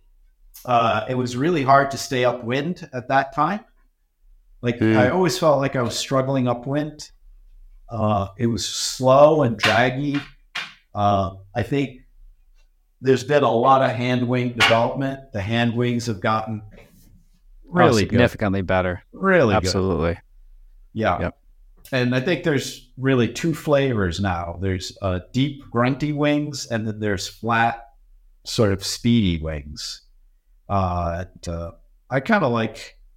I think for my six point five meter, I like kind of a deep grunty wing. And then for my five meter, my four meter and the smaller stuff, I kind of like the, the thin lifty wings. Uh, they are harder to pump up onto foil, but boy, when, when they get going, they just feel so light in your hands. It's, it's nice. Yeah. I like one now. I ride the, I ride for K T and, and I ride the, they have their three meter and it's super darty. And I love yeah. that aspect of it now with longer handles. It pumps well, but it just, if I'm going into attack or I want to move around, the wing is a lot more intuitive. Was and, it? Um, and that's what I like about it. But before, when I was learning, the swing or the, the Strike V one, it just sat there in the pocket. Unbelievably stable. I love that at that time of riding, yeah, but um, now I can't, I don't like it anymore because I progressed. But I kind of like it. I, uh, I have the the Duotone uh, D-Lab six point five Slick. Ah, okay. Yeah, those are good wings. Oh, my God. That's such a game changer for lightweight. It's, a, it's an expensive product, but it it it is notable. It is notably good. Uh, and I fly it off the harness, and you can pretty much just release your hands, and it just stays. But with the type of wings that you're talking about, Uh, and my other weights that I ride, which are smaller, like even if you're in the harness, there's still quite a bit of hand pressure just to stabilize the wing. Mm-hmm. I'm not sure I love that that much. Okay, fair uh, enough. And, you know, but the that the six point five meter Slick is pretty grunty. It, yeah. It's really easy to pump up on the foil with that. Oh, yeah, big time. Uh, and then the other ones, but what I find is with uh, the other wings I ride are much flatter. And yeah, they're tougher to get off foil. But actually, I find that the foil feels different riding that style of wing. Like the foil is loaded uh, more lightly because there's just not as much leeward pull. It's more like a forward thrust. And mm-hmm. it just, the foil itself feels different and more lively. I really enjoy it. Good. And those flatter wings also take Uh, heavy wind really well. Like you can, you can ride super lit. Like yeah. you can be out in a lot of wind on a five meter, which that helps getting up. Yeah. The innovation coming forward, I'm, I'm stoked about. Could we go a little bit into what, did, did you release anything new at A W S I or, or what's coming down the well, pipe for you? I think the five ninety is coming and we're going to release probably two stabilizers, a one forty and a one sixty. All right. And uh, a lot of people have requested flat stabilizers. Yeah, flat stabilizers are great because they're easy to make. The molds are cheap. And I don't have anything wrong with flat stabilizers. I've used curvature. If you have curvature in your stabilizer, it provides some yaw stability, which is basically the nose going left to right on the foil. Okay. So oh, it's kind of okay, like okay. doing the twist, you know? Yeah. Um, but I think the... The thing that makes us really unique uh, is the R-frame design. And I don't know how... Yeah, so what is that exactly? So basically, there is no joint between the mast and the fuselage. I think you can see that now in the light. So almost every other foil manufacturer has some sort of connection here. And correct. So basically, the top of this is solid. There's no connection there. This is one piece all the way from the top plate to the wing saddle. And also I elected to use a greater thickness of strut. It's eighteen millimeters thick. Uh, but this airfoil section uh, for the mast or strut, however you want to refer to it, um, is well selected, so we never get any sort of ventilation or flow separation, which some other brands that have nineteen, twenty millimeters thick struts, all of a sudden, like, air just comes sucking down the thing. We never have that, regardless of the speed. But what it's created by eliminating this joint, every single joint has a little bit of play in it, regardless of how well it's designed. It just, you know, bolts actually stretch. Like when you tighten on a bolt, it actually stretches a little bit. And then when you put tension on it, it stretches more. So there's always a little bit of give. And uh, and there's also breakage, because there's a lot of warranty issues where, if you think of the mast going into that slot, uh, so like our M-frame, right, the mast slots into this. It's like a giant crowbar trying to pry this thing apart, you know? And eventually it does. Like, particularly, you know, if you run around a lot or you jump or you like, you'll just put tremendous stress, and eventually they tend to crack around here and fail. And it's every brand suffers with these types of failures. I mean, I guess if you were to make this out of aluminum, you could be, you know, you'd be better off, but then you have to deal with that weight and the corrosion issues of aluminum. But I don't think that aluminum is necessarily a bad choice uh, if a company goes that way, but, um, you know, you just have to make sure that the stuff is rinsed properly. It It is heavier. Uh, and then, you know, you can still travel with it because the tail boom comes off. So it disconnects here with two screws. Okay. Uh, so, you know, this front part is only this long. Uh, so you can still travel okay. with it without a problem. Uh, but what it's resulted in is uh, the, the mast is ex- astonishingly stiff, like crazy stiff. Um, And yeah, there is a tiny drag penalty of having a thicker mast, but you can go twenty-four miles an hour on this, no problem. You know, it's like, and honestly, most people aren't into going that fast. fast. So like, but I, I like it. I enjoy it. But so I think whatever, I think I made the proper set of compromises on this setup. And, uh, you know, the, the wing mounts with just three bolts. Uh, so this okay. is really unique in the industry. No one really has this design. And uh, you can feel the stiffness. It it really, it feels incredibly solid and stable. Uh, hmm. I'm sorry you didn't get a chance to try it at A W S I, you know? Yeah, well, I will next year when, when I, yeah. I'll see you then, definitely. Yeah. But um, w- what do you think about the Armstrong setup where they have that, like that uh, that fuse going through there? Or even, I was talking to Omen the other day, and and they did have that other setup, like the your M one that you have there, but they were using stainless steel. Well, you know what happens is, like, you get stuck. Like, whatever you start with, you know, you're stuck with that uh, infrastructure that you set up. And that if you change it, then all your stuff is no longer compatible, right? Yeah, and exactly. I think always with that sort of socket system, it's really hard to get it dead nuts perfect, you know, because it's always a slip fit.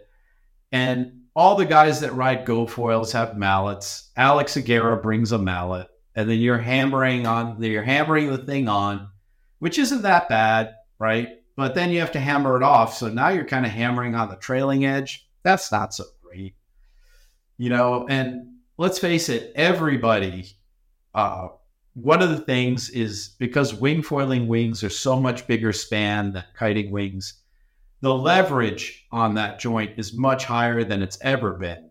I don't think we had as much of a problem with it for kiting, and that's why the, that that's where the M-frame comes.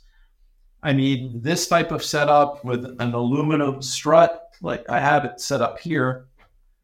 So uh, the M-frame was uh, the original system we came up with, and uh, We have a carbon fiber tie plate that mounts to aluminum, and uh, also carbon fiber fuse. So it's all carbon except for the aluminum strut. And the aluminum strut has a much thinner wall, so it's quite light. It's actually not anywhere near the weight of a standard aluminum. And the fit on this thing is extremely tight. So I've actually had customers that say, this thing doesn't fit. And it's that's how tight the fit is, that it's precise.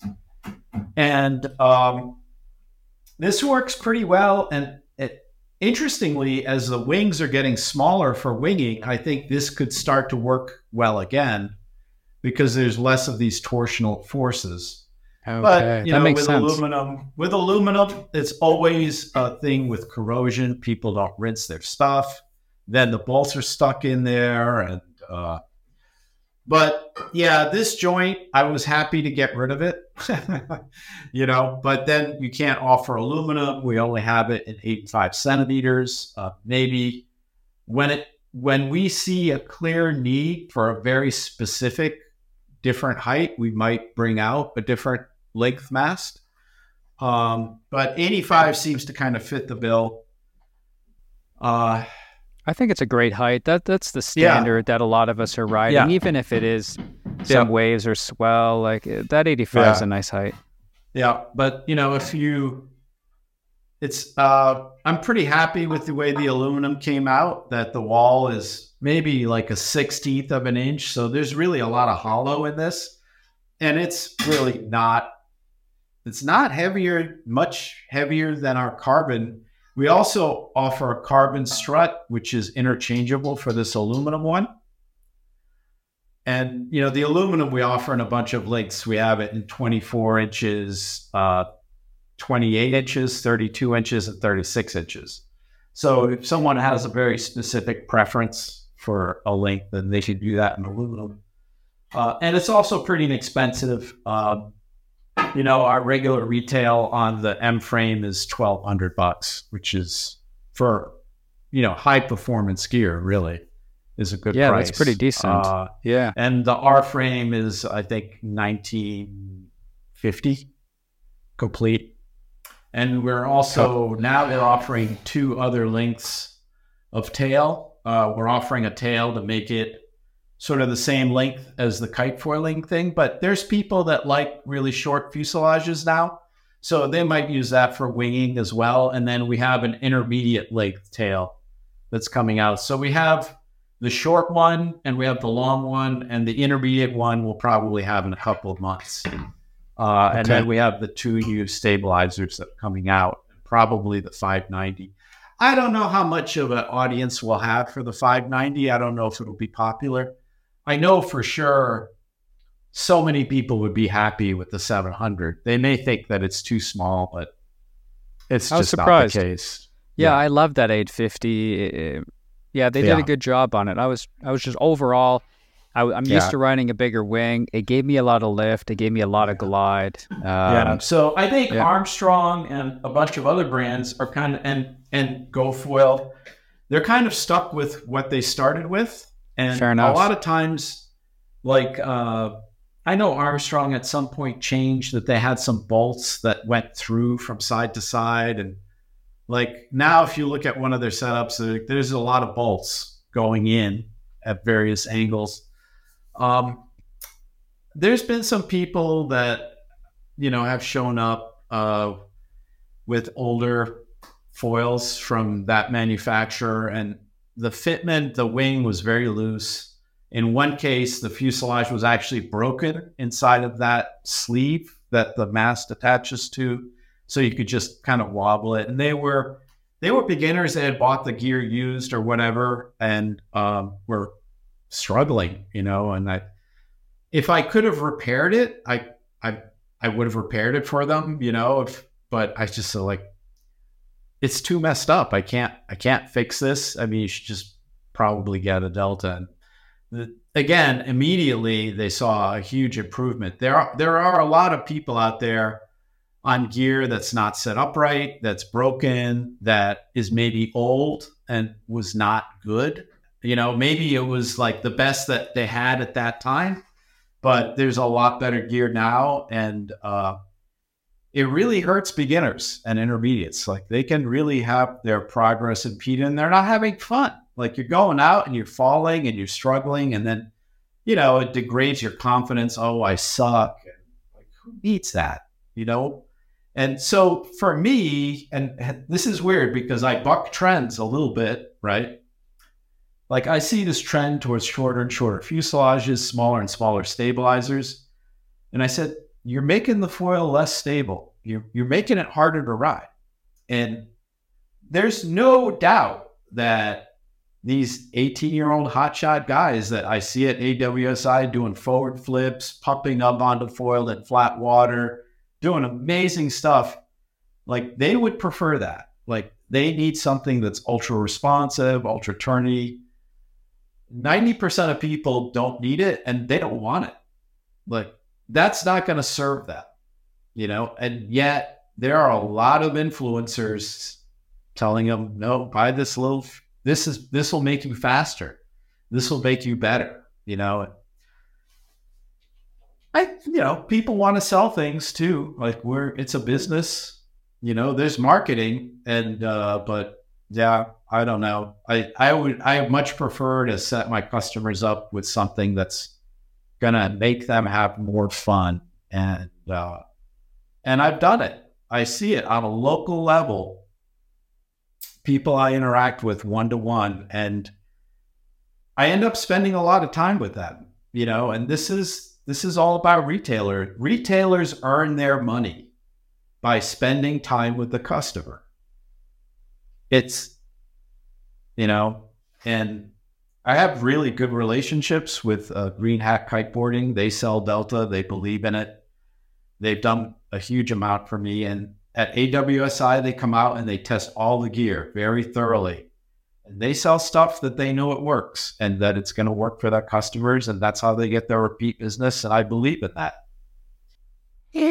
So for a heavier rider, though, that wants to go out in pretty light wind, um, I would recommend or, the seventeen forty at that point. Now, like for like for beginners, I recommend for someone that's one fifty, one forty to one eighty, one eighty-five, I would recommend the fourteen hundred. Okay. Which is, I call it a high aspect. It's a mid aspect, but it's a good wing. And you want to grow it. Uh, but then I would recommend that they maybe drop down to the ten fifty or the eight fifty once they can, once they can get up on foil fairly easily and ride and jibe and go back. Like, I think, um, very, I, you know, my doctor rides Delta. I got him into foiling. He was a kite. Or he was a kiteboarder, he twin tipped.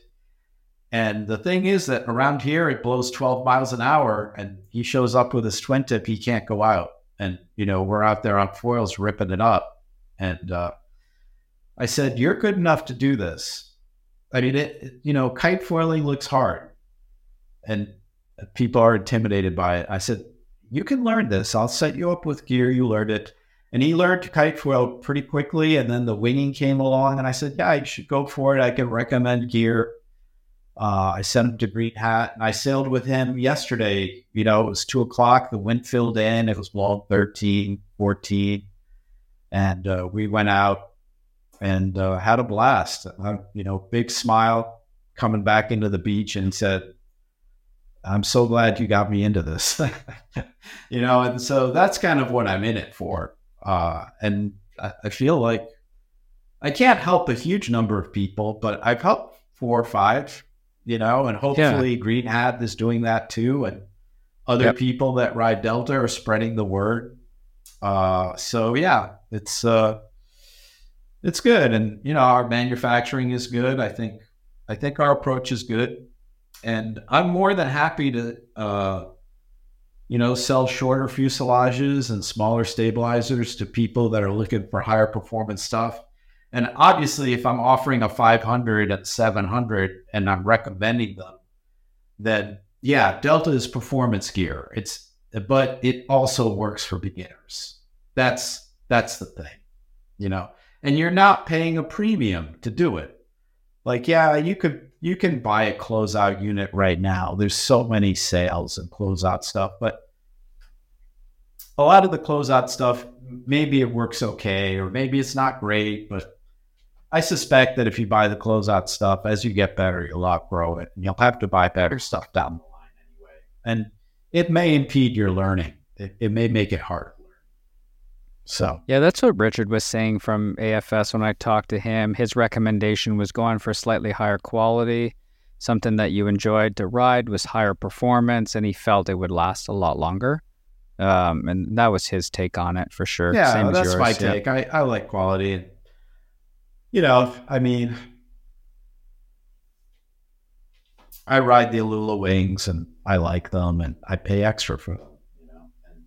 Unfortunately, the the sad reality is that these wings, if you ride off it, you know, if you do twenty sessions a year, maybe you do forty sessions a year. I don't know. I, I you know, I probably ride thirty, forty times a year. Oh, okay. Uh, they, they wear out. They blow out. Yeah, the canopy stretch and the performance degrades a lot. Like, you go much slower. They're much less forward. Uh, they're draggier. It's not that they like pop and or tear or wear out and you can't use them anymore. It's just that they don't perform anymore.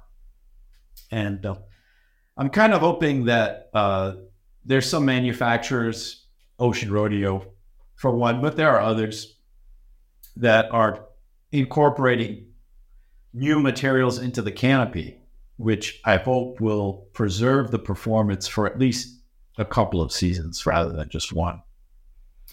Yeah. If you're someone that rides ten times a year, you probably get two years out of the wing. It's hard because you pay a lot of money for these wings. And like, like, yeah, you know, I, so I bought three, I bought three Alula wings. It was six thousand dollars and that lasted one season. Yeah. And, and the yeah. resale value on these used wings is close to nothing, which is what it should be. You know, I, I can't, you know, Yeah, that's fair. That's fair. Well, is there anything else you want to, to cover? We've been talking for a while. It's been an awesome chat.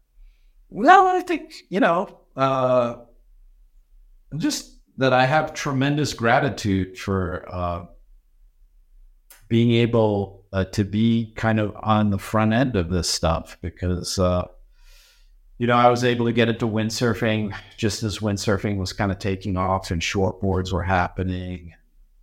I was super passionate about windsurfing. I thought I'd be oh, doing nice. it my whole life.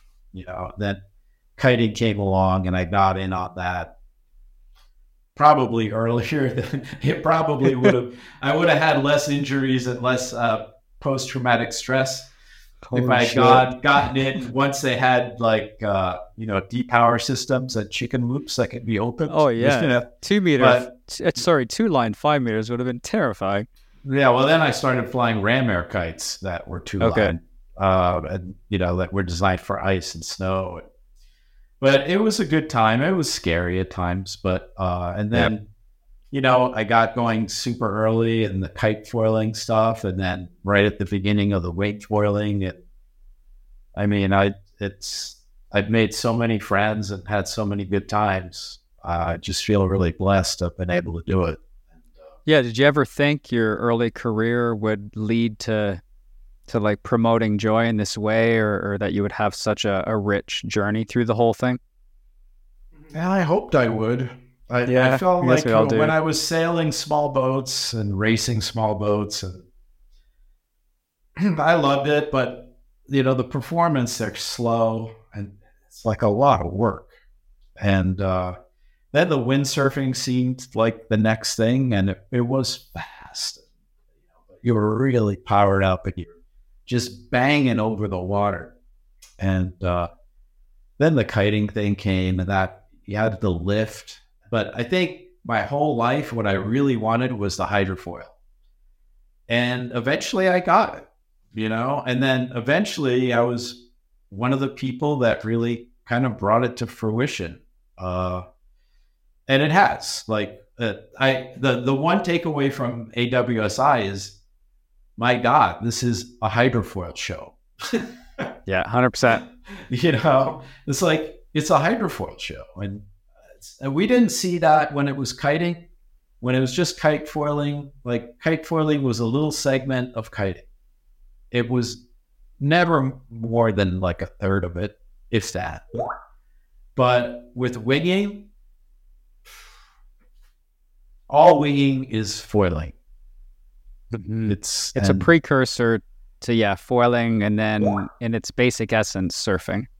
Yeah. yeah. And now, well, now we're seeing yeah. it, like, now we're seeing it go in entirely other directions. Like, yeah, it's winging, but, you know, now the hottest thing, presumably, and I don't know how big this really will be, is the downwind pow foiling.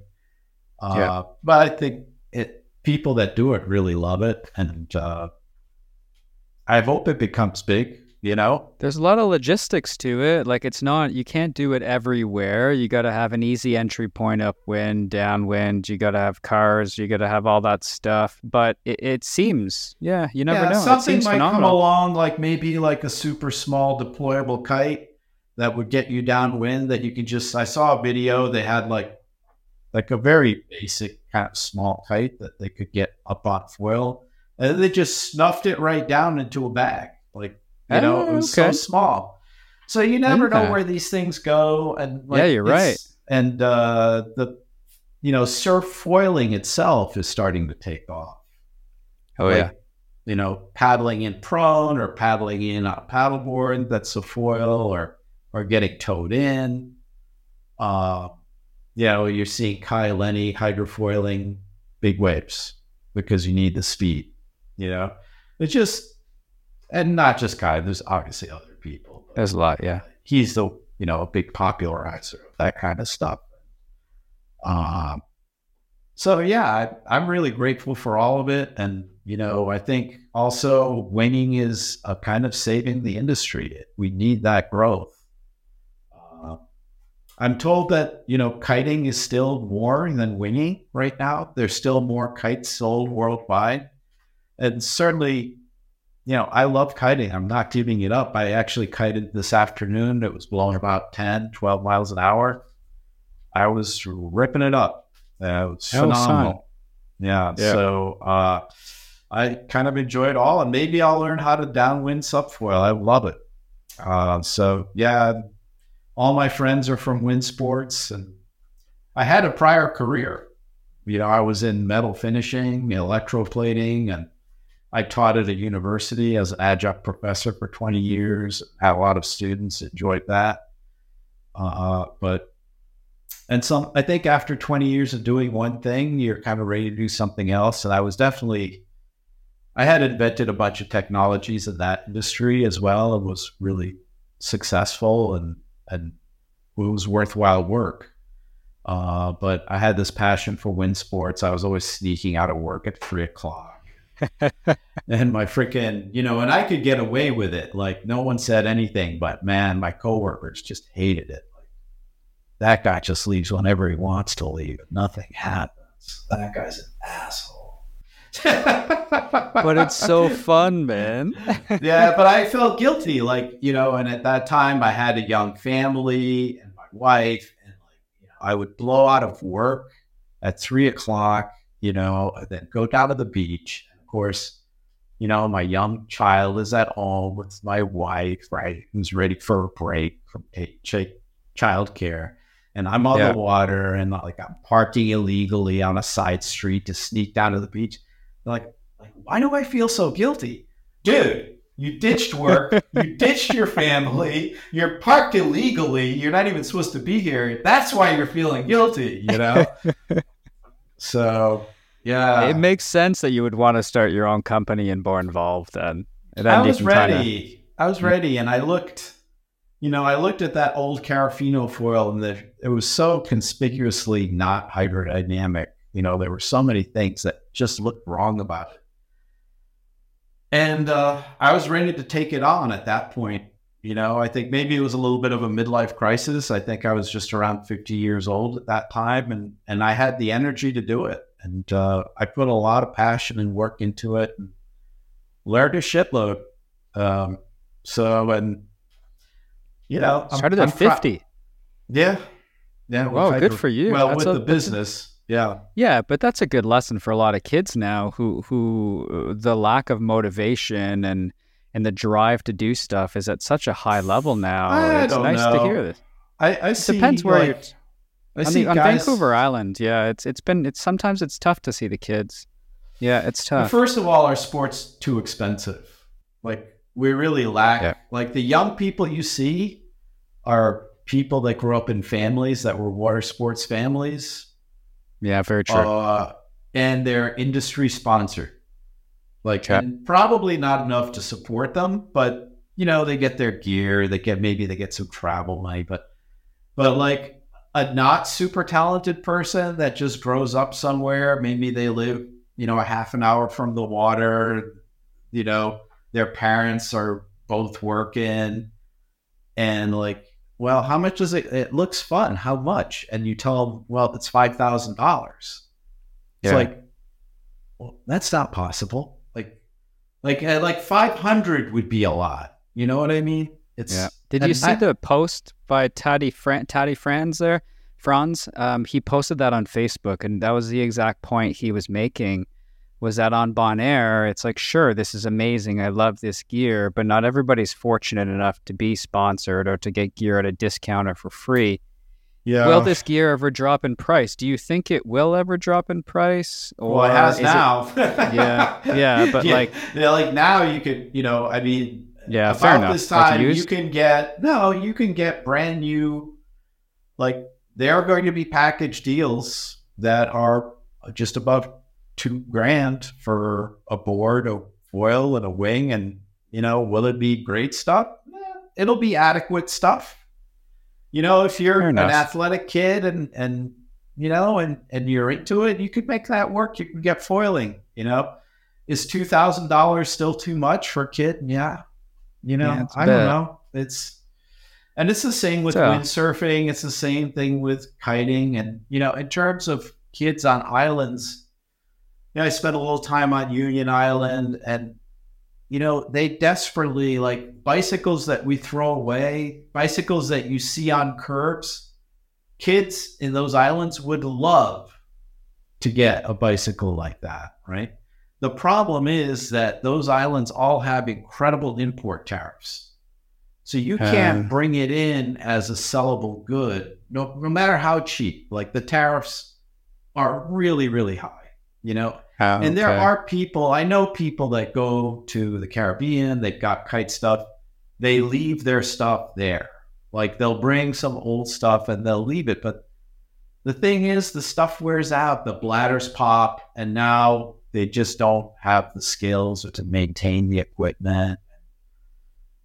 True. You know, and this is the same with surfing. There's people that are working to get kids on Tahiti and various other islands, like to get them surfboards. Surfboards compared compared to what this sport's about, surfboards are cheap, right? Like yeah. what's a new surfboard? four hundred dollars. It's still too much.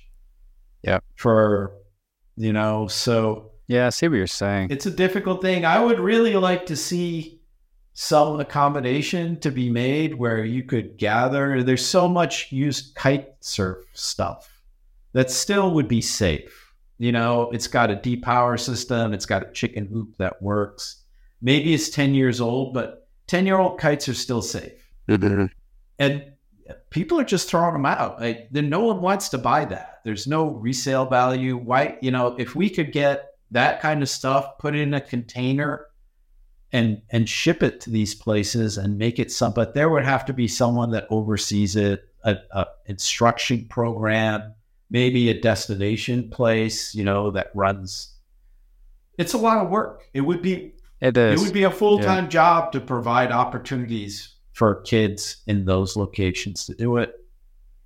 And then really their only way forward is to be in the industry, like to be a sponsored rider. And, you know, you have to be pretty, you have to have some talent in order to compete at those levels. And th- there's a number of people that do. Yeah, that's true. You know, and, and it, it's show them the world and it's, but yeah, it's, uh, I mean, sadly, those places are still afflicted with what colonialism did. You know, those people were exploited. And then when you could make sugar in some cheaper way in some other place, they're just abandoned. Uh, yeah.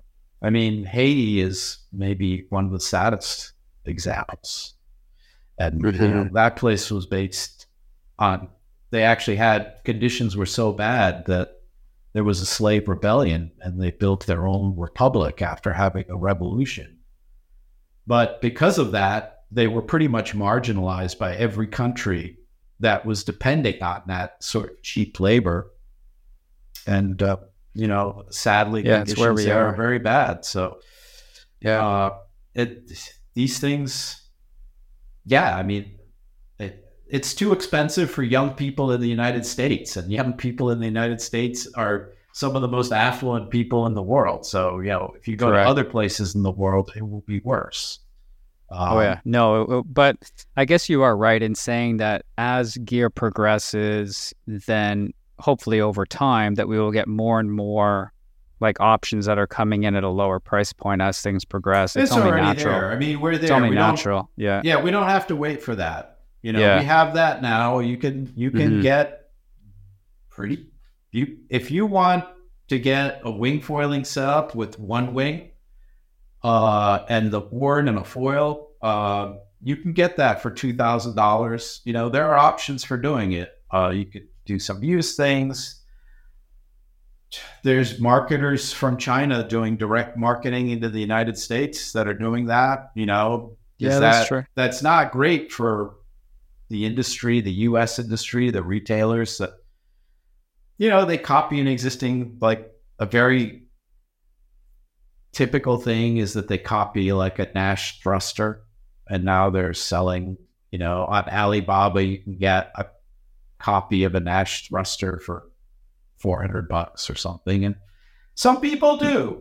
Wing Here or Wing Higher brand. Yeah, they're yeah, they're they're from China. They're fairly they're fairly low price, but still to get started, you know what? They were fine. My buddy has one on Vancouver Island and and I was riding K T and it was a more powered up day and obviously mine performed better.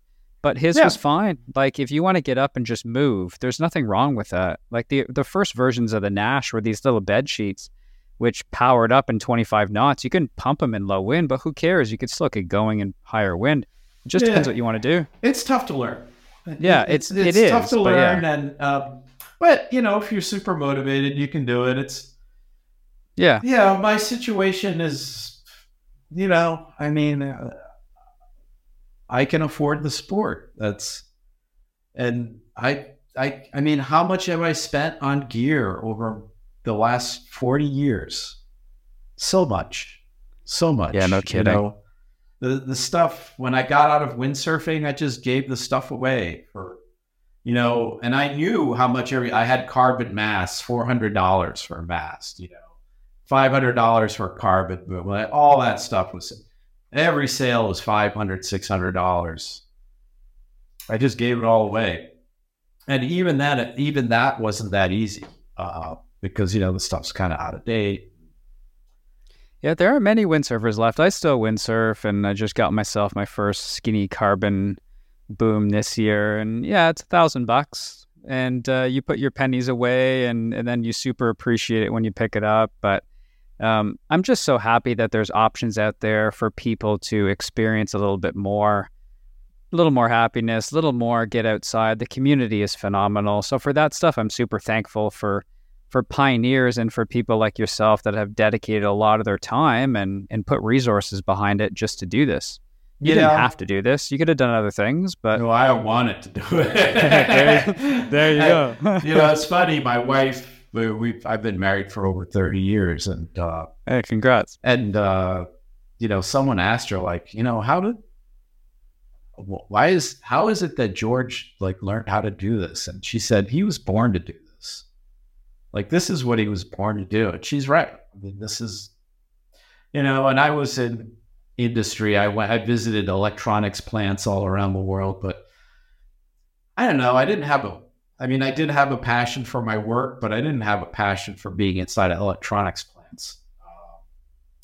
You know, now when I test my uh, engineering designs, I have to put on sunblock. You know, I have to travel someplace warm. So it's a whole different story. But I'm glad you brought up windsurfing because I had such a passion for it. And there was something really special about just hanging off the boom, like being in the straps and just like committing your weight and being lifted by that sail. Oh, yeah.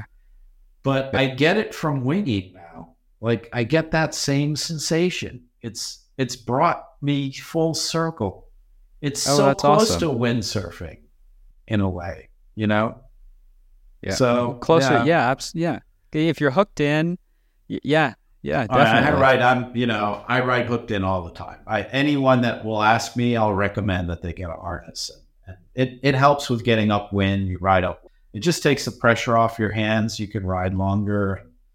For me, at this point, um, the one thing about winging is it's pretty physical. I would say that it's it's higher exertion than the kite foiling. Uh, maybe not the, the kite foil racing, but like just recreational kite foiling. You don't even break a sweat, really, if you do it right. Uh, but the winging is definitely like a higher exertion level. Uh, I find it challenging. I can't I can't do like two-hour sessions. But it is phenomenal for fitness, you know. And I ran into Mike Zajicek, who does Mike's Lab foils. And I mean, he rides, he sails, he foils, you know. But I saw him this year, and he looked really fit. It looked like he had lost some weight. You know, and I mentioned it to him. He says, oh, no, it's the same. I haven't changed. No, he lost, he looks fitter. He lost weight. And I think it's winging. Like you get out there and you just want to do it and you're exercising at a high level of exertion for, like, would you run for two hours? How much fun yeah. would it be to run for two hours? You know, like you wouldn't do it. So, yeah, I think all in all, it's good. And uh, I plan to be at it for as long as I can. I often wonder, like, is there more to do? Like, is, is hydrofoil design... Like, you could say there's nothing really new in windsurfing sails, right? Or windsurfing. Like, at some point, it's complete. I think maybe we're getting close, you know? Like... But I think they'll, maybe they'll just be different applications like this downward paddling thing, or maybe the place for the most development is surfing, uh, because I think it's the hardest thing to quantify because people that surf, it's all about the feel. Like I feel this, I feel that. And I don't discount what they feel on the water, but it's extremely difficult then to act on it, to improve it. Like I don't really know how to make a physical change in the foil to improve what they'll feel, you know? Okay. And that's the hardest. Like if you're just trying to go faster, then there's, it's pretty clear what you need to do. Uh, or if you want a foil that gets up sooner, it's pretty clear what you need to do. But in terms of control and maneuverability, it's, it's a lot more subtle. So maybe there is still room for improvement. Uh, about four years ago, I got the opportunity to ride a Spotz one, which was like the original foil I started with ten years ago. Oh, cool. And I was shocked at how hard it was to ride and how slow it was. And this was a race foil. Yeah, and it was freaking difficult to ride. Really hard to control it, and it was also very slow. And now... looking at it, I can see what was wrong with it. Like it had way too much camber in the wings. And it wasn't stiff enough and various other things. You know, the, the strut and the the wing were too close together. I really uh, like to have uh, the mast or the strut set further back from the wing because it imparts yaw stability. And I think it also improves various performance parameters of the wing. Uh, And some some designers are very clued into that, and some less so. Um, so, you know, in hindsight, it's it's pretty clear, but it's amazing because, um, you know, back ten years ago, we had it difficult. Like the the equipment was not great; it was hard to ride. Things are much easier now, much better. Yeah.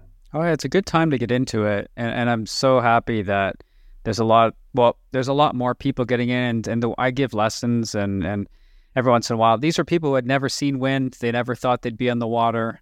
And, yeah. and the amount of excitement they get, and then the freedom, the the feeling they get of how quiet it is and how much they can sightsee and all these new experiences for them. I'm, I'm, I just get so stoked for them because you never yeah, know a, where it's going to take them. Yeah, it's a magic carpet ride, you know, yeah. and and with the winging, they're much less likely to be killed than with the kite foiling. Significantly less. I, yeah. I haven't had a wing drag me over a parking lot full of cars yet. yeah. Or the one yeah. I've heard that they're that when you're getting it's it's they buck on it, I guess, and the and the foil comes up and it gets caught up in the lines and turns them into a good old uh, death loop. That's one thing I've heard about. Doesn't happen often. Uh, that doesn't happen often. Like the I think it. the thing that really kind of gets a lot of people that I don't like, it's really scary, is kind of the taco fold to leeward. Uh, Like yeah, all of a both. sudden you get, all of a sudden, yeah. like you're falling to leeward and the foil is coming up and it's like, oh, and there's like, how do you extricate yourself from that? It's, and you know, I've got all sorts of freaking scars all over me from my shins are just like a disaster. It's been worth it. So, well, thanks so much for reaching out. I'm I'm glad I was able to, you know, chat with you. It's super comfortable, and uh, yeah, it was a blast. Yeah, maybe we'll get you out on the Delta. I'd like I would, to. Yeah, I would love to try that. And if I don't see you before A W S I next year, thanks for coming yeah. on, and we'll have to have you back on, chat some more. Now, I'll, obviously, I take a lot of comments and questions from the community, so if there's anything specific, I'll just reach out to you and. Uh, We can do another yeah, one. Absolutely. And, you know, delta hydrofoil dot com, that's our website. Uh, Mac Kiteboarding carries Delta. Green Hack Kiteboarding carries Delta. This, we have a shop in, in Harris that carries Delta. So, yeah, we, we have stuff in stock. We have the seven hundreds. And, uh, yeah, I think... Uh, For winging, I, I would, if if you have a lower budget, then you can definitely do the M-frame system for twelve hundred dollars and get a really high performance wing. And then if you decide to do an all carbon system, you can do the R-frame and all the wings will work. Everything's compatible. Beautiful. Yeah. Okay. All, all right, right, George. Take care. Hey, thanks a lot. All right, everybody. Thanks for joining us tonight.